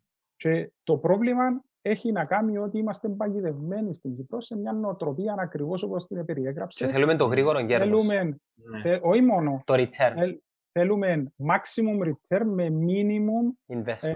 Ε, investment. Ναι. Αντρέα μου, έκαμες, έκαμες πολλά καλές τοπο, τοποθετήσεις. Δηλαδή, όντως ε, υπάρχει αλλαγή στη συμπεριφορά του πελάτη, ας πούμε, ότι πλέον δεν επισκέπτεται το γήπεδο επειδή να δει το συγγενή του ή επειδή υπάρχει μια αντιπαλότητα. Uh, τούτη το τοποθετήσει και, και οι άλλοι σου τοποθετήσει ότι, ότι, ότι πρέπει να θεωρούμε τον οπαδό σαν πελάτη. Επειδή στο marketing εμείς μιλούμε γενικά για την αγορά πελατών, ότι τρέχω διαφήμιση για να αγοράσω πελάτη. Άρα, εάν τα σωματεία, εάν τα άτομα τα οποία ε, είναι αρμόδιοι στο να φέρουν κόσμο κοντά δεν αντιληφθούν την πραγματικότητα, ότι άλλαξε ο λόγος που κάποιος έρχεται στο γήπεδο και ότι για να φέρω κάποιον πρέπει να κάνω marketing και να φάω λεφτά και να τον πείσω με, το, με τους πραγματικούς λόγους που κάποιος σήμερα θα θέλει να επισκεφτεί, να επισκεφτεί ας πούμε, ένα γήπεδο, ε, χαμένο το, το, το παιχνίδι. Αντρέα μου, απλά να σου πω κάτι, έτσι, ε, αναφέρομαι και σε εσένα, αναφέρομαι και στον Αντρέα το στο κλαίος. Να γελάσετε τώρα. Ξέρετε ότι υπάρχει ένας άγραφος, δεν ξέρω, ε, κανόνας των ομάδων να με διαφημίζουν στα social media η μόνη ομάδα που είδα τον τελευταίο καιρό, επειδή έχω πλατφόρμα και παρακολουθώ ποιος θέλω ε, την ώρα που κάνει διαφήμιση, ε, τελευταία κάνει το πάρα πολλά η ομόνια, και πολλά καλά καμία, αλλά μιλώντας με άλλες ομάδες, Αντρέα Λουκά και Αντρέα Θημιστοκλέου, ναι. ξέρεις ότι κοιμούνται πάνω στο οργανικό, στην οργανική ανάπτυξη όσον αφορά το περιεχόμενο τους και επενδύουν μηδέν σεν στα social media. Μπορώ να το εξηγήσω τούτο, αλλά για χάρη της κουβέντας να πω το. Δεν μπορώ να καταλάβω γιατί το κάνουμε τούτο. Έτσι για να απευθύνω και κατά κάποιον τρόπο έμεσα και την ερώτηση μου. Να σου, απαντήσω, να σου απαντήσω το τι πρέπει να γίνει καλύτερα ή τι θεωρώ εγώ καλύτερο παρά να προσπαθήσω ναι. να αναλύσω γιατί δεν γίνεται. Ε, παρακολουθώντας τις ομάδες, τουλάχιστον τις τρεις-τέσσερις ε, πρώτες στη βαθμολογία, για να μην πω μεγαλύτερο και να θίξω κάποιο, βλέπω ότι χρησιμοποιούν τα social media ως ένα media outlet, δηλαδή ως ένα μέσο πληροφόρησης προς τον κόσμο, ε, προσπαθούν να προβάλλουν ελαφρώς ε, την κοινωνική πλευρά των πρωταγωνιστών. Δύσκολα όντως βλέπεις την εμπορική πλευρά ε, του προϊόντος μέσα από τις τοποθετήσεις ή τη δράση των ομάδων στα μέσα κοινωνικής δικτύωσης. Χάνουν λεφτά, χάνουν ευκαιρίες, αλλά θέλω να σας πω ότι το νούμερο ένα που πρέπει να κάνουν είναι να πάνε να πείσουν τον πελάτη τους, τον πιθανό χορηγό, τον πιθανό διαφημιζόμενο, έλα να κάνουμε κάτι, να έχουν έναν πλάνο, να μπορούν να αποδείξουν τι κερδίζει ο άλλος, που θα πληρώσει για να κάνει το πράγμα, ή είναι το όφελος του. Και μετά η εκτέλεση, η οποία είναι το τρίτο πράγμα, που υποφέρουν οι αθλητικοί οργανισμοί στην Κύπρο που έλλειψη ανθρώπινου δυναμικού. Μην το ξεχάνετε. Του. Μα νομίζω έχουμε και έλλειψη ποιοτικών χορηγών. Δηλαδή, να μην φταίμε μόνο για να μείνω, ναι, ναι, ναι, για να μείνω λίγο ε, στο ανθρώπινο δυναμικό. Στην Κύπρο γενικά και σε όλα τα φάσματα πιστεύω ότι σαν χώρα είμαστε χρυσάφοι στο ανθρώπινο δυναμικό. Ανθρώποι μορφωμένοι, ανθρώποι οι οποίοι ταξιδέψαν, που δουλέψαν στο εξωτερικό, που έχουν παραστάσεις, που ε, έχουμε πολλά ψηλών εκπαιδευτικών επίπεδων που ανθρώπου, ενώ ποσοστιαία σχεδόν 70-80% των, των αποφύτων της, δευ, της δευτεροβάθμιας εκπαίδευσης έχουν, απο, έχουν πανεπιστημιακό δίπλωμα. Μεγάλη υποθέση είναι το πράγμα. Και δεν έχουμε την αξιοποίηση του, του ανθρώπινου δυναμικού μέσα στον αθλητισμό της Κύπρου, είτε έχουμε ε, την υποστελέχωση, Είτε έχουμε κόσμο ο οποίος κάνει λάθος πράγματα, είτε έχουμε κόσμο ο οποίος προσπαθεί να κάνει τα σωστά πράγματα και κάπου πάει και κουτουλάς. Okay. Ερώτηση. Θα σου κάνω μια ερώτηση κρίσιμη. νοοτροπία. Ναι, ακούσει. Τα κριτήρια πρόσληψης των ανθρώπων στις ομάδες αλλά και ναι. στις ομοσπονδίες. Ποια έμπονη. Επειδή ξέρω, ξέρω προσωπική πλευρά. Ε, προσωπική ε, εμπειρία. Έχουμε και οι δύο προσωπικές εμπειρίες και θα σου απαντήσω ορθά κοφτά. Είναι περίπου πάνω κάτω τα ίδια κριτήρια που ισχύουν στην Επιτροπή Δημόσια Υπηρεσίας. Εάν ξέρεις κάποιον, εάν είσαι mm. φίλος, αν είσαι συγγενής, ε, εγώ ξέρετε είναι τέλο προσλήφθηκα στην άρθρωση; Ποιος συγγενή κάποιον. Όχι, κανένα. Κανένα. Κανένα. Παρολίγο να κλάψω. Είπα τους θέλω να δουλέψω για την ανόρθωση. Είμαι διαθετημένος να φύγω από το δημόσιο. Ήμουν υπάλληλος του ΚΟΑ για να έρθω να δουλέψω για ανόρθωση. Ε, παρακάλεσα να πάω να δουλέψω. Ε, μετά νιώθες το; Θέλω να σου πω όχι. Ε, ε, ε, Δεν ξέρω αν με θεωρεί η γυναίκα μου. Επαγγελματικά. Επαγγελματικά. Έμαθα πάρα πολλά πράγματα. Εντάξει, έμαθα παραπάνω δι... κακά, έμαθα παραπάνω κακά παρακαλά Ας και βοήθησε έτσι ώστε να ξέρω τι να μην καμνώ, αλλά yeah. Ναι. έμαθα και πολλά καλά πράγματα. Yeah. Είχε ναι, ναι. ανθρώπους που με διδάξαν πράγματα και έφαγα και πολλούς πάτσους. Έτσι ήμουν ο, ο, ο, ο, πιο, ο πιο καλός ε, υπάλληλος. Έκανα λάθη, μέσα από τα λάθη έμαθα. Ε, ακόμα και σήμερα μπορώ να σου πω ότι επειδή είμαι σχετικά πρόσφατα, πριν τέσσερα χρόνια ευκήκα από το ποδόσφαιρο στην Κύπρο ακόμα σκέφτομαι πράγματα που θα μπορούσα να είχα κάνει καλύτερα ή πράγματα που έκανα καλά ε, και σκέφτομαι τα.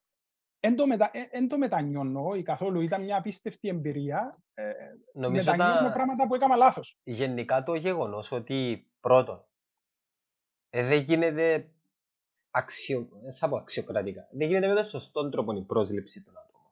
Αλλά χωρίς να θέλω να φταίξω τα άτομα που είναι μέσα ή να τα κριτικάρω, είναι εγκλωβισμένοι στις αποφάσεις των διοικήσεων, είτε πλέον είναι σωματεία είτε εταιρείες, που νομίζω τα πλήστα είναι εταιρείες, και είναι εγκλωβισμένοι πάνω σε έναν τρόπο διαχείρισης που δεν αφήνονται να είναι δημιουργικοί. Και για να μην αδικώ εγώ τα παιδιά, τα οποία προηγουμένως αναφέρθηκα, όχι ονομαστικά, υπάρχουν αξιόλογα παιδιά, τα οποία αντιλαμβάνονται πάρα πολλά καλά τι πρέπει να κάνουν και τι δεν πρέπει να κάνουν. Απλά είναι εγκλωβισμένοι στο πλαίσιο της ε, κουλτούρας και της γραμμής που χαράσουν οι διοικήσεις, δηλαδή τα, ανώ, τα, ανώ, τα ανώτερα, ανώτατα στελέχη των διοικήσεων. Τραβήν του marketing τραβά ο πρόεδρος και ο CEO και ο γενικός ο διευθυντής. Ε, θέλεις να σου πω ακόμα ένα πράγμα, ακόμα Ναι. χειρότερο. Και ισχύει και για μένα. Παγιδεύεσαι στο συναισθηματικό σου κόσμο και στην κουλτούρα του φιλάθλου. Μάλιστα. Παρασύρεση. Ε, θα- θα έκαμα λειτουργούσε καλύτερη. παρασύρεση. Ναι. Ήταν, Έκα- ήταν το έκαμα σχόλιο μια- μου, δηλαδή ναι. έβλεπες μια μακροπρόθεσμη στρα, στρατηγική. Έκανα βλέπεις- μία παρατήρηση, ρε Ανδρέα, sorry που σε διακόπτω, Ναι. σε ένα φίλο μου και του είπα το εξής. Αν δεν δούλευα στην ομάδα που αγαπώ, που μωρώ και είμαι φίλαθλος και δούλευα σε άλλη ομάδα, θα ήμουν πολύ καλύτερος υπαλλήλος.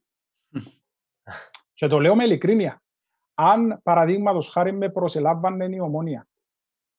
Μιλώ για το φίλος μου ο Γιάννος, ε, έχει φιλικά αισθήματα προς την ομόνια. Αν με προσαλάμβανε η ομόνια και ήμουν ένας τυπικός υπάλληλος και όχι φίλαθλος υπάλληλος, θα ήμουν πιο προσιλωμένος στη δουλειά μου, θα εμετρούσα τις αποφάσεις μου βασισμένο στα νούμερα, στην καθαρή λογική, στην επιχειρηματική δράση που έμαθα από εμπειρίες που το πανεπιστήμιο, μπλα μπλα μπλα, τι πρέπει να κάνω και θα ήταν πολύ διαφορετικές οι αποφάσεις όλες. Εμπορικά ιδίως.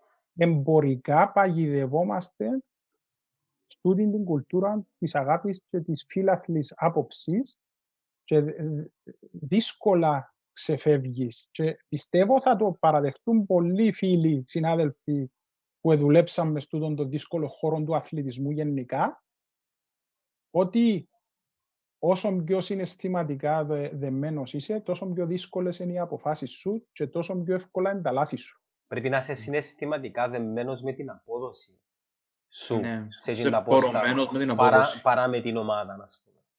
Εντάξει. Ε, και πηγαίνοντας καθαρά στο κομμάτι του marketing, σήμερα οι ομάδες μας εμπαγιδευμένες μακριά από, την, αν- που, το, που το καθαρά επιχειρηματικό πλάνο το οποίο δεν, δεν μπορώ να ξέρω αν υπάρχει και σε ποιον επίπεδο λειτουργεί, αλλά από την εμπειρία μου ξέρω ότι είναι μικρά πλάνα, βράχυπρόθεσμα, χωρίς μεγάλη Ναι. φαντασία, χωρίς μεγάλη συνέχεια. Ε, πιθανολογώ ότι εξακολουθεί να ισχύει το πράγμα για να είμαι δίκαιος, λέω τη λέξη πιθανολογώ, για να είμαι δίκαιος προς τους ανθρώπους όλου. Αλλά ε, τι καινούριο είδαμε να έρχεται από το εξωτερικό στην Κυπριακή αγορά, παραδείγματος χάρη; Κάτω από, κάτω από ποιον πλαίσιο. Κα- Στο κομμάτι της επιχειρηματικότητας. Ε, βοήθα μας Αυτήν λίγο. Είναι της- πάρα πολλά Ναι, πράγματα. ναι, να σου απαντήσω εγώ. Πριν τα social media, κατά την προσωπική μου άποψη, το τελευταίο κομμάτι του puzzle της επιχειρηματικότητας που μπήκε στα γήπεδα μας ήταν οι, ήταν οι διαφημιστικές πινακίδες τύπου LED και οι γιγαντοθόνες που δεν μπήκαν και μάλιστα σε όλα τα, σε όλα τα γήπεδα και σε όλους τους αθλητικούς χώρους. Κυρίως η LED, η οποία είναι και σήμερα. Και Λοιπόν, στην Κύπρο μόνο το γάσι πίεση, ας πούμε, καθώς πρέπει, και ακόμα και εκείνες είναι παλιάς τεχνολογίας. έχει τρία-τέσσερα γήπεδα και το Αντώνης Παπαδόπουλος ε, και το Αρένα και ούτω καθεξής. Αλλά ας μην το πάρουμε τζάμε. Ένα αλλού που πάω. Όταν το 2020 λέμε ότι πριν τα social media το τελευταίο τεχνολογικό advancement επιχειρηματικού ε, τύπου ήταν οι πινακίδες, οι διαφημιστικές LED, αντιλαμβάνεσαι πόσο πίσω είμαστε. Ναι. Αυτή τη στιγμή στην Αμερική, ε, στην Ευρώπη, συζητούμε για το virtual reality. Προσπαθούμε να βάλουμε κόσμο να είναι μέσα στο γήπεδο ενώ σπίτι του. Προσπαθούμε να του μεταφέρουμε το προϊόν μέσα στο γήπεδο σαν να το ζει ο ίδιος και μέσα στο γήπεδο ο ίδιος.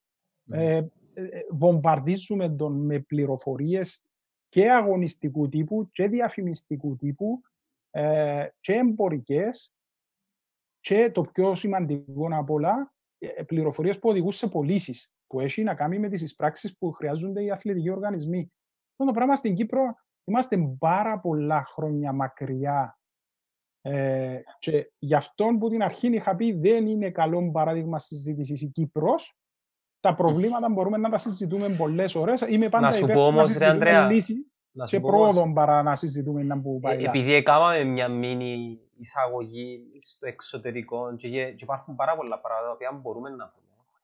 Θεωρώ ότι με το να κάνουμε συνέχεια κουβέντες για το κομμάτι του marketing για την Κύπρο ξανά και ξανά και ξανά, θεωρώ ότι θα αρκέψει κατά κάποιον τρόπο, και δεν μιλώ τώρα που ένα, δύο, τρία επεισόδια από τον Ed Kazan. Απλά να γίνει έτσι λίγο μια κουβέντα, συζήτηση γύρω από τούτο, επειδή ο κόσμος εισπράττει τα τούτα μέσα από ενασχόληση του με άλλα sport σε άλλες χώρες.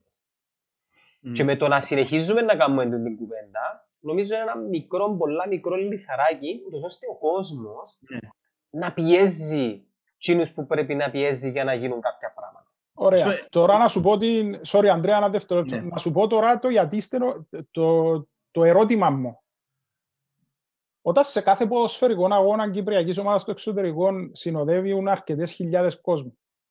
Όταν όλοι που μας μπορούμε να πούμε ότι περάσαμε από έναν ευρωπαϊκό γήπεδο στην Αγγλία, στη Γερμανία, κάπου που πήγαμε διακοπές. Όχι, πήγαμε... όχι, όλοι, όχι και όλοι, ρε Ανδρέα μου. Ξύνεις ε, πληγές τώρα. Φίλε, ε, εντάξει, εμείς, ως, που το εμείς ως τα Βαλκάνια πήγαμε.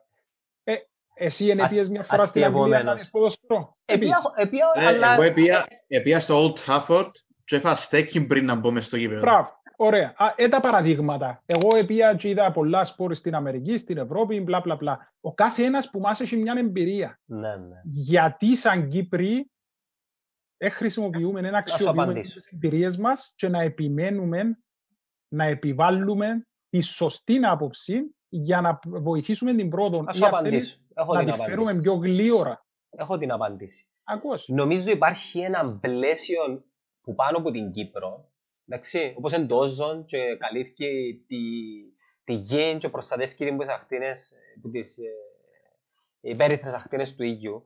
Υπάρχει μια τάση όταν φεύγουμε από την Κύπρο, εντάξει, να ανοίγει ο ορίζοντας μας, να ανοίγουν τα μάτια μας, να γινόμαστε προοδευτικοί από ιδεολογικής άποψης, ενώ που το να είμαστε πρόθυμοι να δεχτούμε νέες ιδέες, okay, και με το που επιστρέφουμε στην Κύπρο, αντί και μπαίνει στο αυτόματο ένα κουμπί, το οποίο επαναφέρει μας στην εργοστασιακή μας ε, ε, εφαρμογή. Ε, δεν μπορώ να εξηγήσω το πράγμα. Σε όλους τους τομείς. Πόσο μάλλον στο...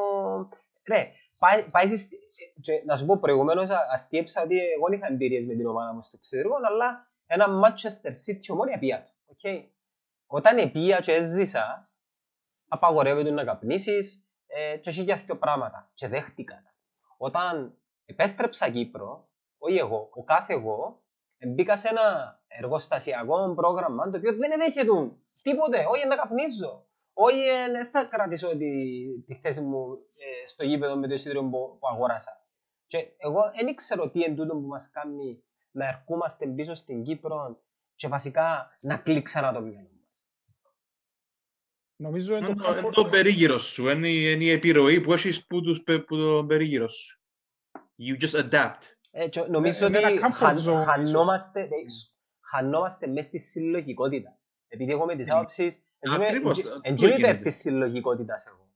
Είμαι έτσι υπέρ της ατομικής της πρωτοβουλίας, που η ατομική πρωτοβουλία κατακρίνεται ότι είναι κάτι εγωιστικό. Όχι ρε φίλε, δεν είναι εγωιστικό. Η ατομική πρωτοβουλία είναι η οποία να κάνει τη συλλογικότητα να γίνει κάτι διαφορετικό επειδή ένας έκανε question ε, όπως καλή ώρα τώρα κάνουμε για το marketing και την επικοινωνία στην Κύπρο, το, το status quo.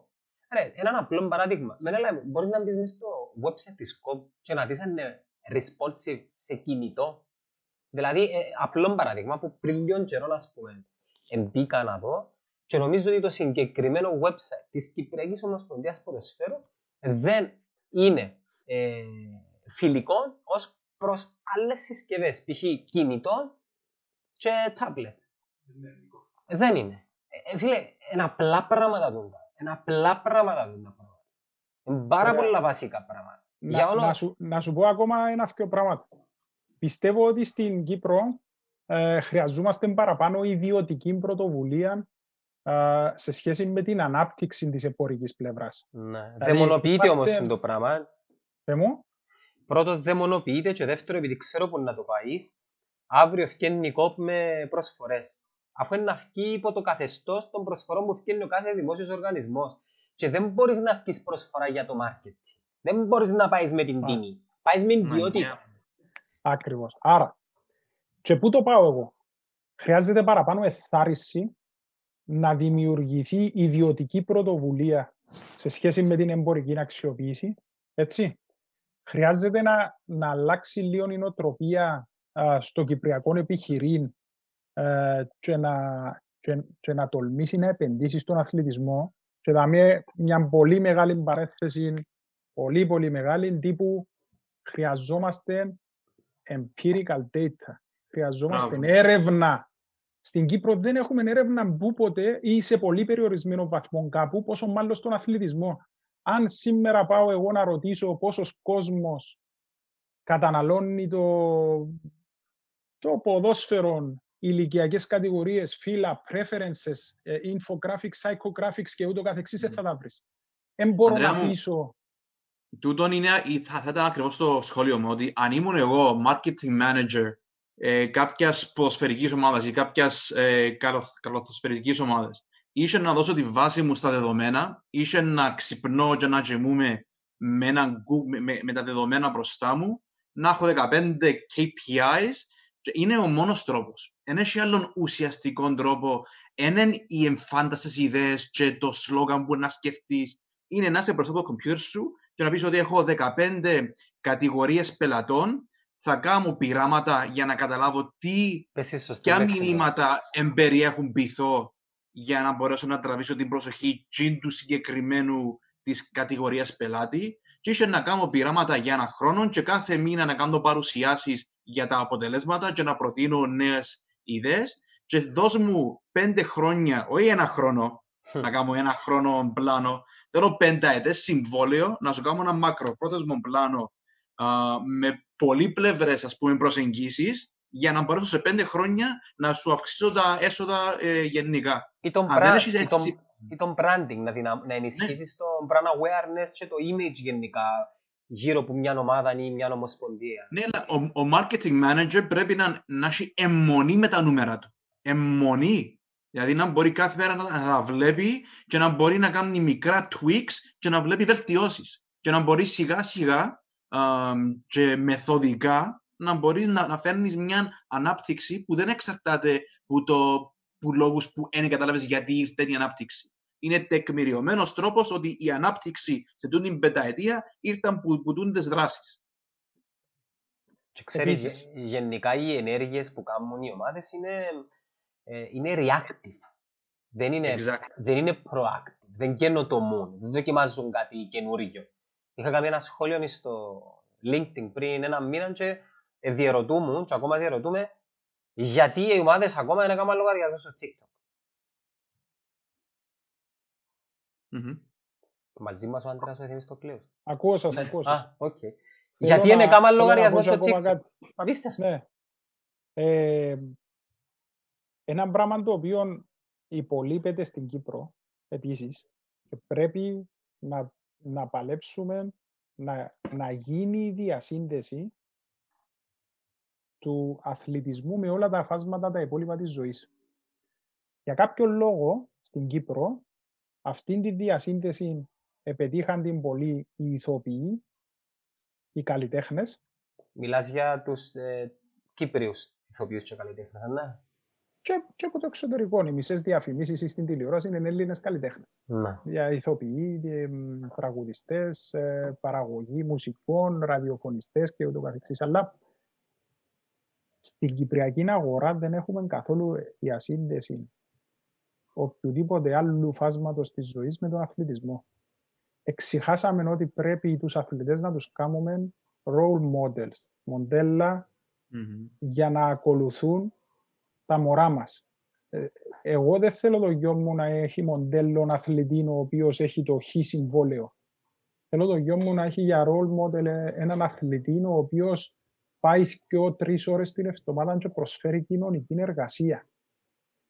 Μιλά για θέματα τα οποία εφλέγοντα την επικαιρότητα και φοβούμαστε να τα αγγίξουμε. Είτε έχει να κάνει με κοινωνικές αδικίες, είτε έχει να κάνει με, με πολιτική. Με πολιτική, είτε έχει να το κάνει. Το λυπητερό είναι ότι θεωρούμε τους μερικές φορές ε, κατά τη διάρκεια ε, προεκλογικών ε, καμπανιών αν δεν κάνω λάθος. Εντάξει, ε, εγώ σας λέω ότι και ο αθλητισμός... Και από τις πλευρές. Εγώ σας λέω για μένα προσωπικά ο αθλητισμός ήταν πολύ μεγάλο σχολείο για το τι γίνεται στην πολιτική σήμερα. Καταλάβω πολλά παραπάνω καλά τα πράγματα λόγω της εμπειρίας της, ε, του αθλητισμού που είχα. Αλλά αφήνω την πολιτική για να μην το παρουσιάμε. Ναι. Γενικά χρειάζεται να φέρουμε τον κόσμο πιο κοντά στον αθλητισμό και να διασυνδέσουμε τους αθλητές ως μοντέλα ως φιγούρες, ως πρότυπα στην κοινωνία μας.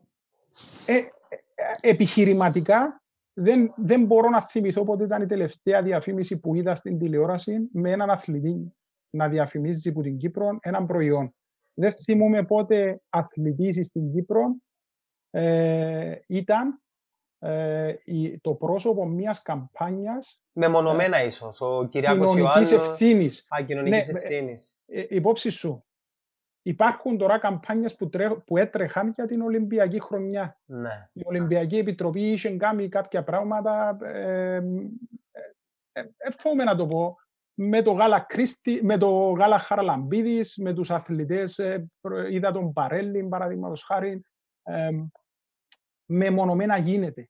Η συστηματική αξιοποίηση των αθλητών και του αθλητισμού ως εμπορικό όχημα, ως τρόπος να φτάσει στο καταναλωτικό κοινό, δεν υπάρχει στην Κύπρο. Φοβούμαστε το κόμμα. Και ίσως ο τρόπος να είναι η κοινωνική ευθύνη. Οι ποδοσφαιριστές είχαν ξεκινήσει κάτι το οποίο, σας λέω ειλικρινά, ε, ε, ε, θαύμαζα το, ενθουσίαζε με στο σημείο σχεδόν που το ζήλευα. Γκολ στη ζωή γιγαντώθηκε μέσα σε έναν ανάμιση χρόνο με τρει-τέσσερι δράσεις και με την προσπάθεια να μπει στην καθημερινότητα μας ένας φιλανθρωπικός, ένας μη κερδοσκοπικός οργανισμός, ο οποίος ήταν να έχει φιλανθρωπικό έργο, και ξαφνικά χάθηκε. Χάθηκε. Αν, αν, κάνω, αν θέλω να κάνω. Υπάρχει ακόμα, ναι, αλλά δεν φαίνεται. Θέλω να κάνω καμπάνια, παραδείγματος χάρη για την αιμοδοσία. Ελάτε να δώκετε αίμα.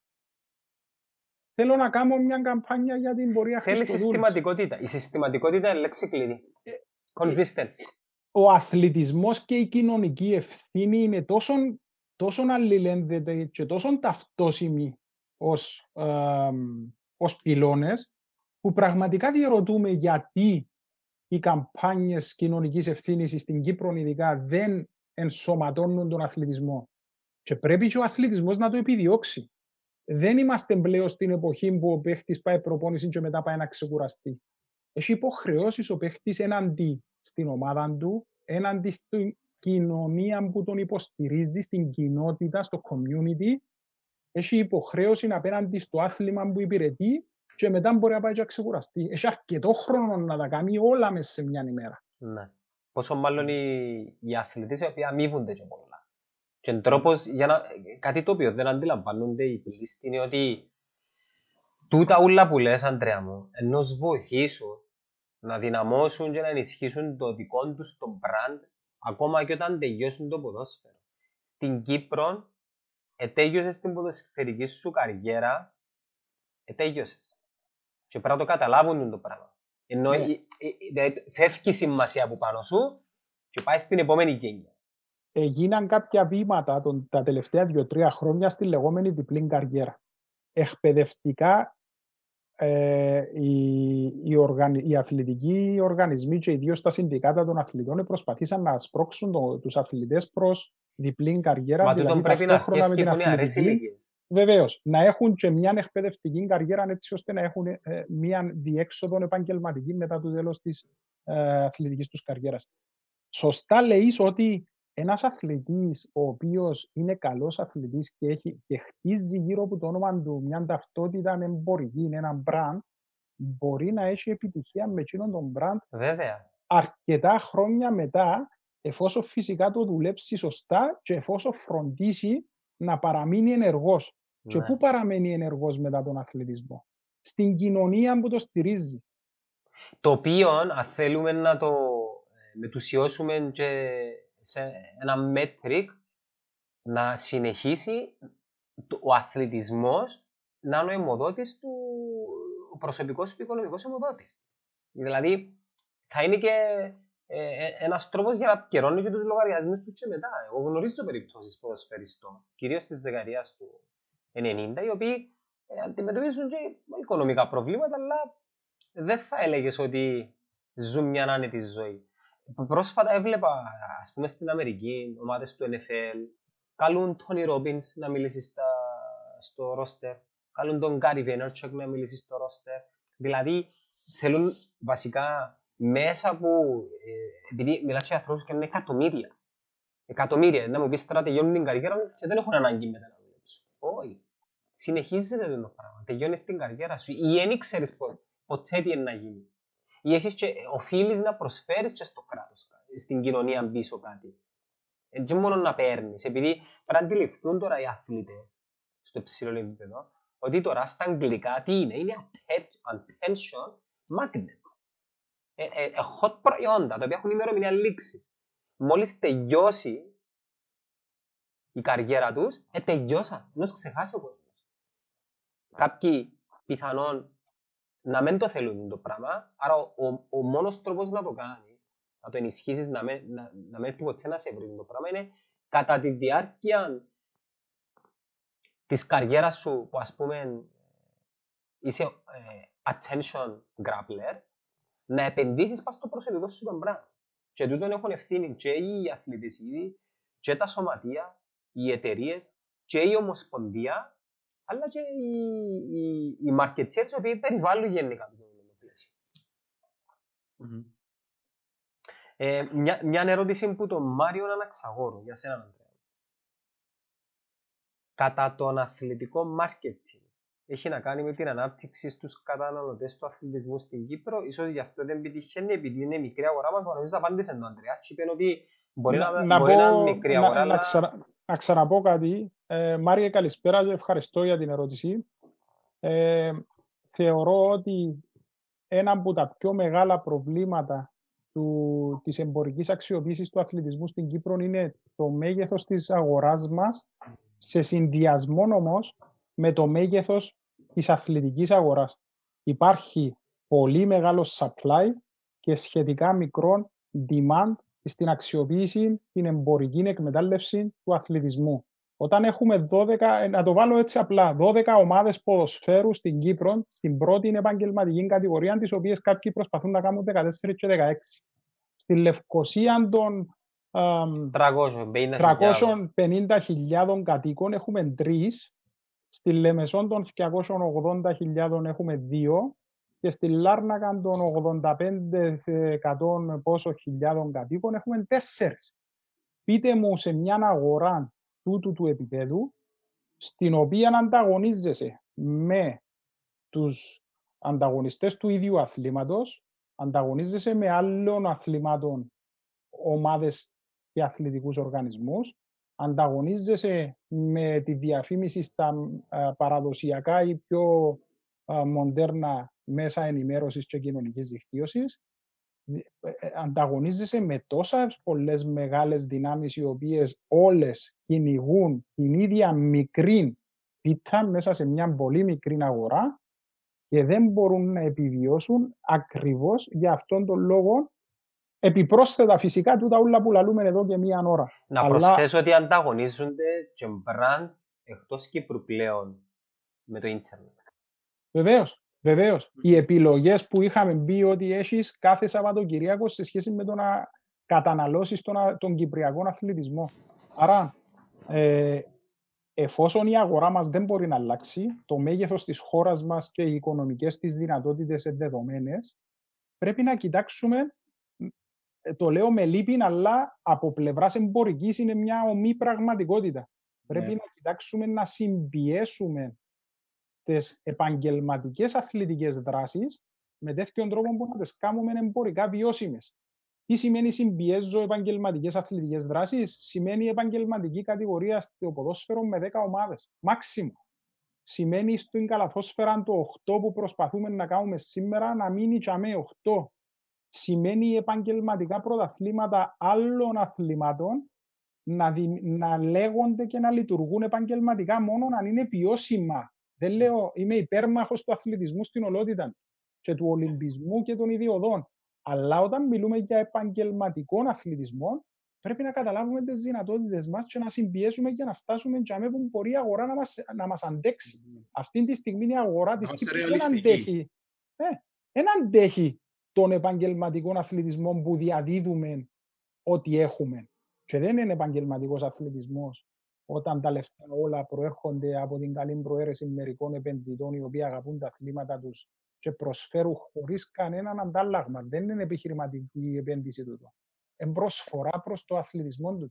Είναι κοινωνική ευθύνη που κάνει ε, ο Πάρης ο Παπαέλληνας.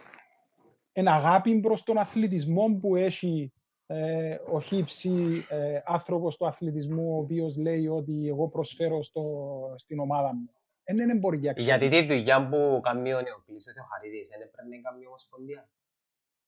Τη δουλειά που μέσα έκανε ο Θεοχαρίδης έπρεπε πρώτα απ' όλα να την κάνουν τα υπόλοιπα μέσα ενημέρωσης. Η Ομοσπονδία, κατά την άποψή μου, έπρεπε να φροντίσει, το πλάνο της είναι να προβάλλει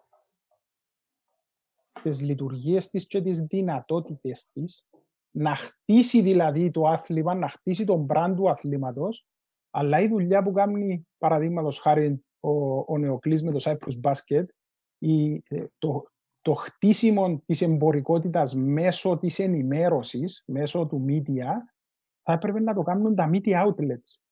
Η Ομοσπονδία έπρεπε να έχει σκοπό να μεγαλώσει το brand να το βάλεις στα σπίτια του Κυπρίου καταναλωτή, να, να θέλεις να γεφυρώσει το χάσμα που υπάρχει αυτή τη στιγμή, φέρνοντας τον μπάσκετ κοντά στο καταναλωτικό κοινό, για να μπορέσουν μετά και οι ομάδες οι ίδιες, έτσι, να το εισπράξουν εμπορικά. Έχει πολύ σημαντικό ρόλο να παίξει και ο κόσμος των μέσων μαζικής ενημέρωσης.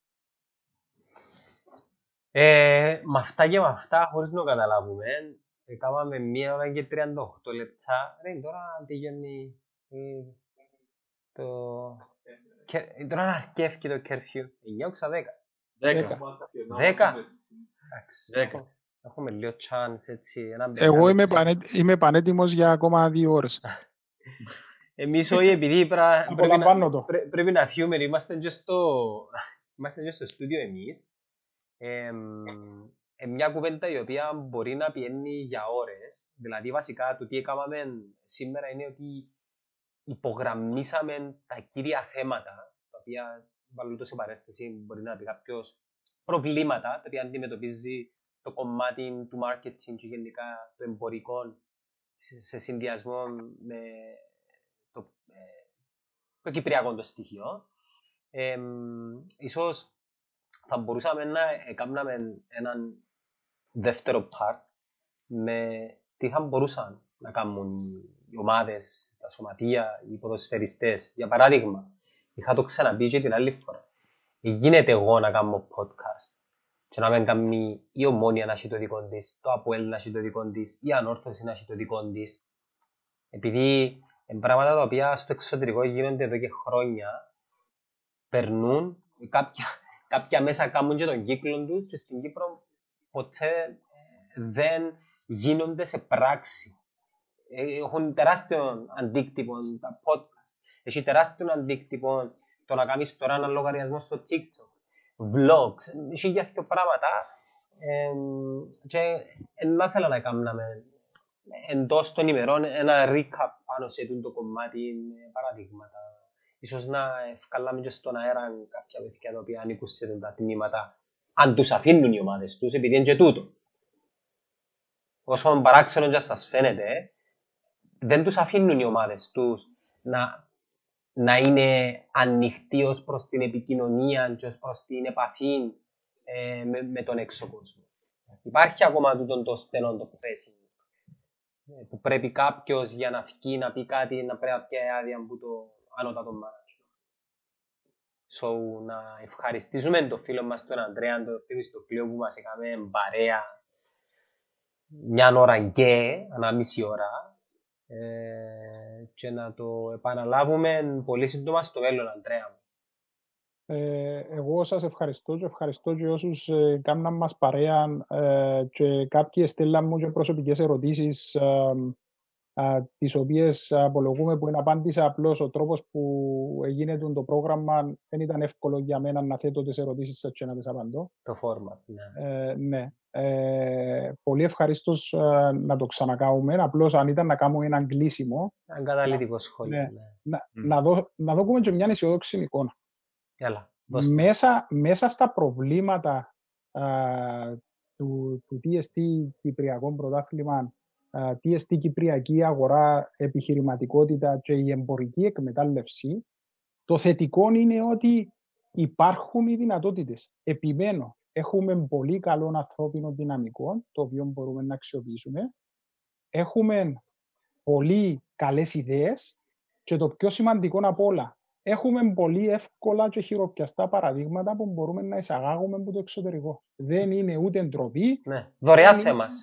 Δωρεάν. Δεν, δεν είναι κάτι ασυνήθιστο. Ουσιαστικά υπάρχει παρότρινση να εισαγάγουμε τα καλά α, του εξωτερικού σε όλα τα φάσματα και ειδικά και στην εμπορική αξιοποίηση του αθλητισμού. Άρα μπορούμε να κάνουμε βήματα μπροστά, ξεκινώντας θέλουμε πάση θυσία να αλλάξουμε τον τρόπο που σκεφτούμαστε και η νοοτροπία μας, η προσέγγιση μας προς την εμπορική αξιοποίηση. Και ξέρεις, ενέν και το κάνουν όλοι ταυτόχρονα. Ένας, ένας μπορεί να δείξει εδώ. Και μετά να ακολουθήσουν και άλλοι. Εννοείται. Ένα, ένα, ένα σχόλιο που τον Νίκο του Χαρλαντίδη. Ε, το, το μεγάλο πρόβλημα του κεφαλαίου marketing και brand awareness στο κάθε αθλήμα στην Κύπρο λέει, είναι πως η πλειονότητα των αθλητικών οργανισμών και ομοσπονδιών δεν έχουν καν πλάνο προώθησης, το που λέγαμε ε, και προηγουμένως. Οπότε, οπότε, αν είμαστε εκατομμύρια μίλια μακριά από το σωστό επίπεδο πρόθεση του αθλήματος, παροχής ψηλής υπηρεσίας και διαδραστικής επικοινωνίας με το φύλλο. Τα τμήματα στις ομάδες και τα σωματεία, και δεν αναφέρεται μόνο στο ποδόσφαιρο, απλά ασχολούνται με τις χορηγίες. Κάτι το οποίο επίσης είχαμε πει προηγουμένως σε κάποια φάση. Την προβολή αυτών των χορηγών και τη διεκπαιρέωση εξυπηρέτησης των φιλάθλων και εκμετάλλευσης τελειώνει της συναισθηματικής τους ταύτισης με την ομάδα. Πολλά βαρετή λέξη. Βαρετή εννοώ, κατάλαβες, εννοώ βαρισίμαντη λέξη. Η εκμετάλλευση. Ε, θεωρώ... Για να... Πέτω, Ανδρέα, πέτω. Για, για, να μην νομίζουμε ότι το θέμα, το, το πρόβλημα είναι μόνο στο, στα sports, εν σε, εν σε όλο τον κόσμο, σε όλο το business world, που υπάρχει πρόβλημα επειδή άλλαξε ο τρόπος που γίνεται Της Κύπρου, της Κύπρου ειδικά. Γενικά υπάρχει αλλαγή στον τρόπο που γίνεται marketing. Άρα για μένα ίσως απλά να, να είναι όλοι πρόθυμοι να υιοθετήσουν τι νέες τεχνολογίες και τι νέες στρατηγικές. Απλά τώρα είναι ο χρόνος. Εγώ νομίζω ίσως να είναι, να, να είναι ανοιχτή στην αλλαγή τη στιγμή που ξανά δεν, δεν είναι μόνο πρόβλημα του, του αθλήματος. Πρέπει όλοι που είναι εμπλεκόμενοι να δουν ότι υπάρχουν νέες λύσεις να, να, να έρθουν άνθρωποι όπως τον, τον, τον Ανδρέα να, να κάνουν τις uh, εισηγήσεις uh, και πιστεύω ότι υπάρχει ελπίδα. Ανδρέα Θεμιστοκλέος, απλά ε, επειδή γνωρίζω ότι ο Ανδρέας ο Λουγά ε, βλέπει το που καθαρά ε, αγνότητα και αγάπη ως προς το επάγγελμα, ε, α, απλά να, να, να τοποθετηθώ δάμε και να πω ότι στον αθλητισμό στην Κύπρο είναι ακόμα πιο δύσκολο παρά στην, στο μάρκετ το οποίο δραστηριοποιούμαστε εσείς και ο Αντρέα μου, okay. για τον λόγο ότι υπάρχουν τούτα ούλα τα variables τα οποία προηγουμένως ανέφερε ο, ο Ανδρέας ο Θεμιστοκλέους. Ναι, OK. Okay. Αυτά. Αντρέα μου, ευχαριστούμε για την, ευχαριστούμε, Ανδρέα. Για την παρεμβολή σου. Ε, εγώ σας ευχαριστώ. Ήταν πραγματικά απόλαυση. Mm-hmm. Ε, εύχομαι να συνεχίσετε έτσι uncensored όπως, όπως το κάνετε. Θα σας ευχηθώ καλή επιτυχία. Ε, και ελπίζω μέσα από τούτα ούλα που είπαμε ε, σήμερα ε, να, να, είμα, να, είμαστε και εμείς βοηθητικοί στην πρόοδο. Το πιο σημαντικό είναι τούτο, να καταλαβαίνει ο άλλος ότι, ότι, ότι όσα λέγονται είναι με καλή πρόθεση και καλή προαίρεση για να βοηθήσουμε ο καθένας με τον τρόπο που μπορεί να προοδεύσει ο αθλητισμός που αγαπούμε ή τα άλλα industries και ούτω καθεξής. Να, έγινε. Αποχαιρετούμε σε Ανδρέα Θεμιστοκλέους. Καλό βράδυ κύριε. Καλό βράδυ. Αντρέα Λουκά, μείνε μαζί μου να το κλείσουμε. Okay. Ε, ήταν όπως το περίμενες ή ήθελες να πούμε κάτι διαφορετικό ή κάτι παραπάνω ή κάτι λιγότερο; Ε, το πιο long που έκαναμε τώρα, μία ώρα και 46 λεπτά. Ναι. Um, άρεσε μου πολλά ο Ανδρέας, δηλαδή αν κάτσεις και ακούσεις τον, ε, εγώ είμαι πολλά αυστηρός κριτής σε, σε πολλά πράγματα, δηλαδή αν ακούσεις τις θέσεις του και, και τις ιδέες του, um, είναι πάρα πολλά εύστοχες. Um, ε, ξανά, ξανά είχα κουβέντα με τον Ανδρέα και πάντα έχει την ευστοχία που εάν υπήρχε επιτροπή για να πάρει κάποιες αποφάσεις για τα θέματα, εγώ νομίζω θα, θα έπρεπε να ήταν μέσα σε την επιτροπή. Um, άρα, ό,τι Ό,τι Ελλάδα απλά εσούν και λέμε, δεν μπορούσα να πω, απλά εκάλυφε ακριβώς την ερώτηση που είχε να του κάνω. Και να σου πω και κάτι άλλο, επειδή ο Ανδρέας αλλά και εγώ είχαμε έτσι μια συσχέτιση και ακόμα έχουμε ναι. με τον αθλητισμό. Εγώ είμαι λιγότερο αισιόδοξος. Αν και ο Ανδρέας ήθελε να κλείσει αισιόδοξα, ναι. εγώ είμαι λιγότερο αισιόδοξος.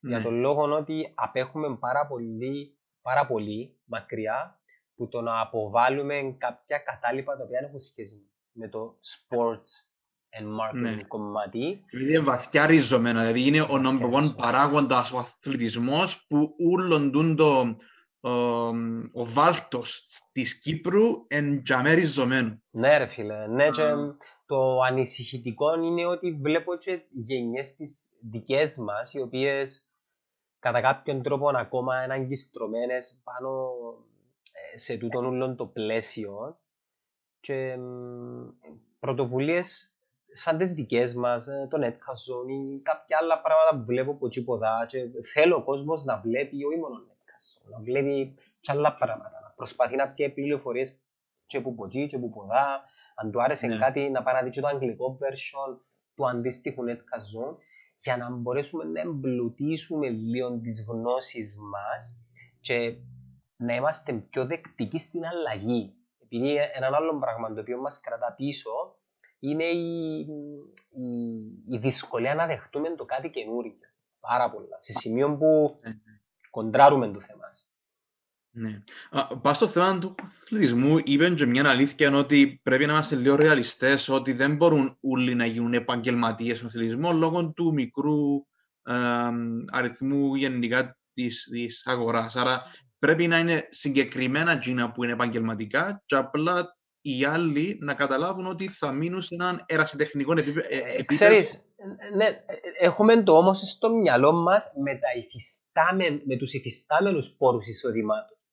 Ναι. Πιθανόν να δημιουργήσουμε νέους τρόπους. Ναι, ας πούμε εγώ είχα ένα παράδειγμα το beach volley στις Φινεκούδες. Είναι κάτι που επαναλαμβάνεται δύο-τρεις φορές το χρόνο, έχει πέντε χρόνια.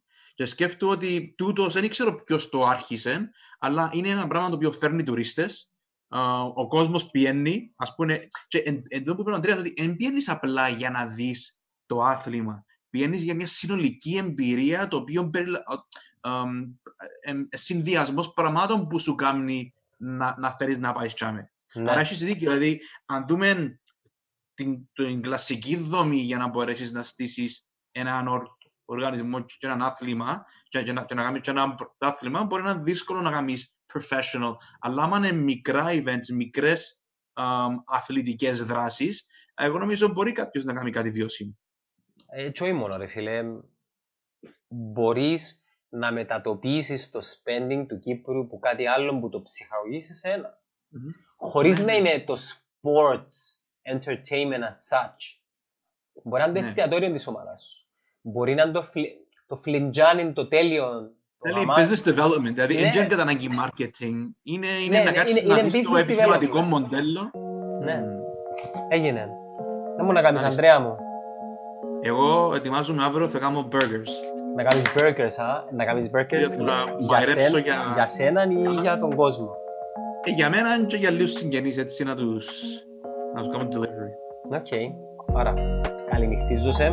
Ραντεβού ξανά το άλλο Σάββατο εσύ και εγώ. Εντάξει, take care and see you later, buddy.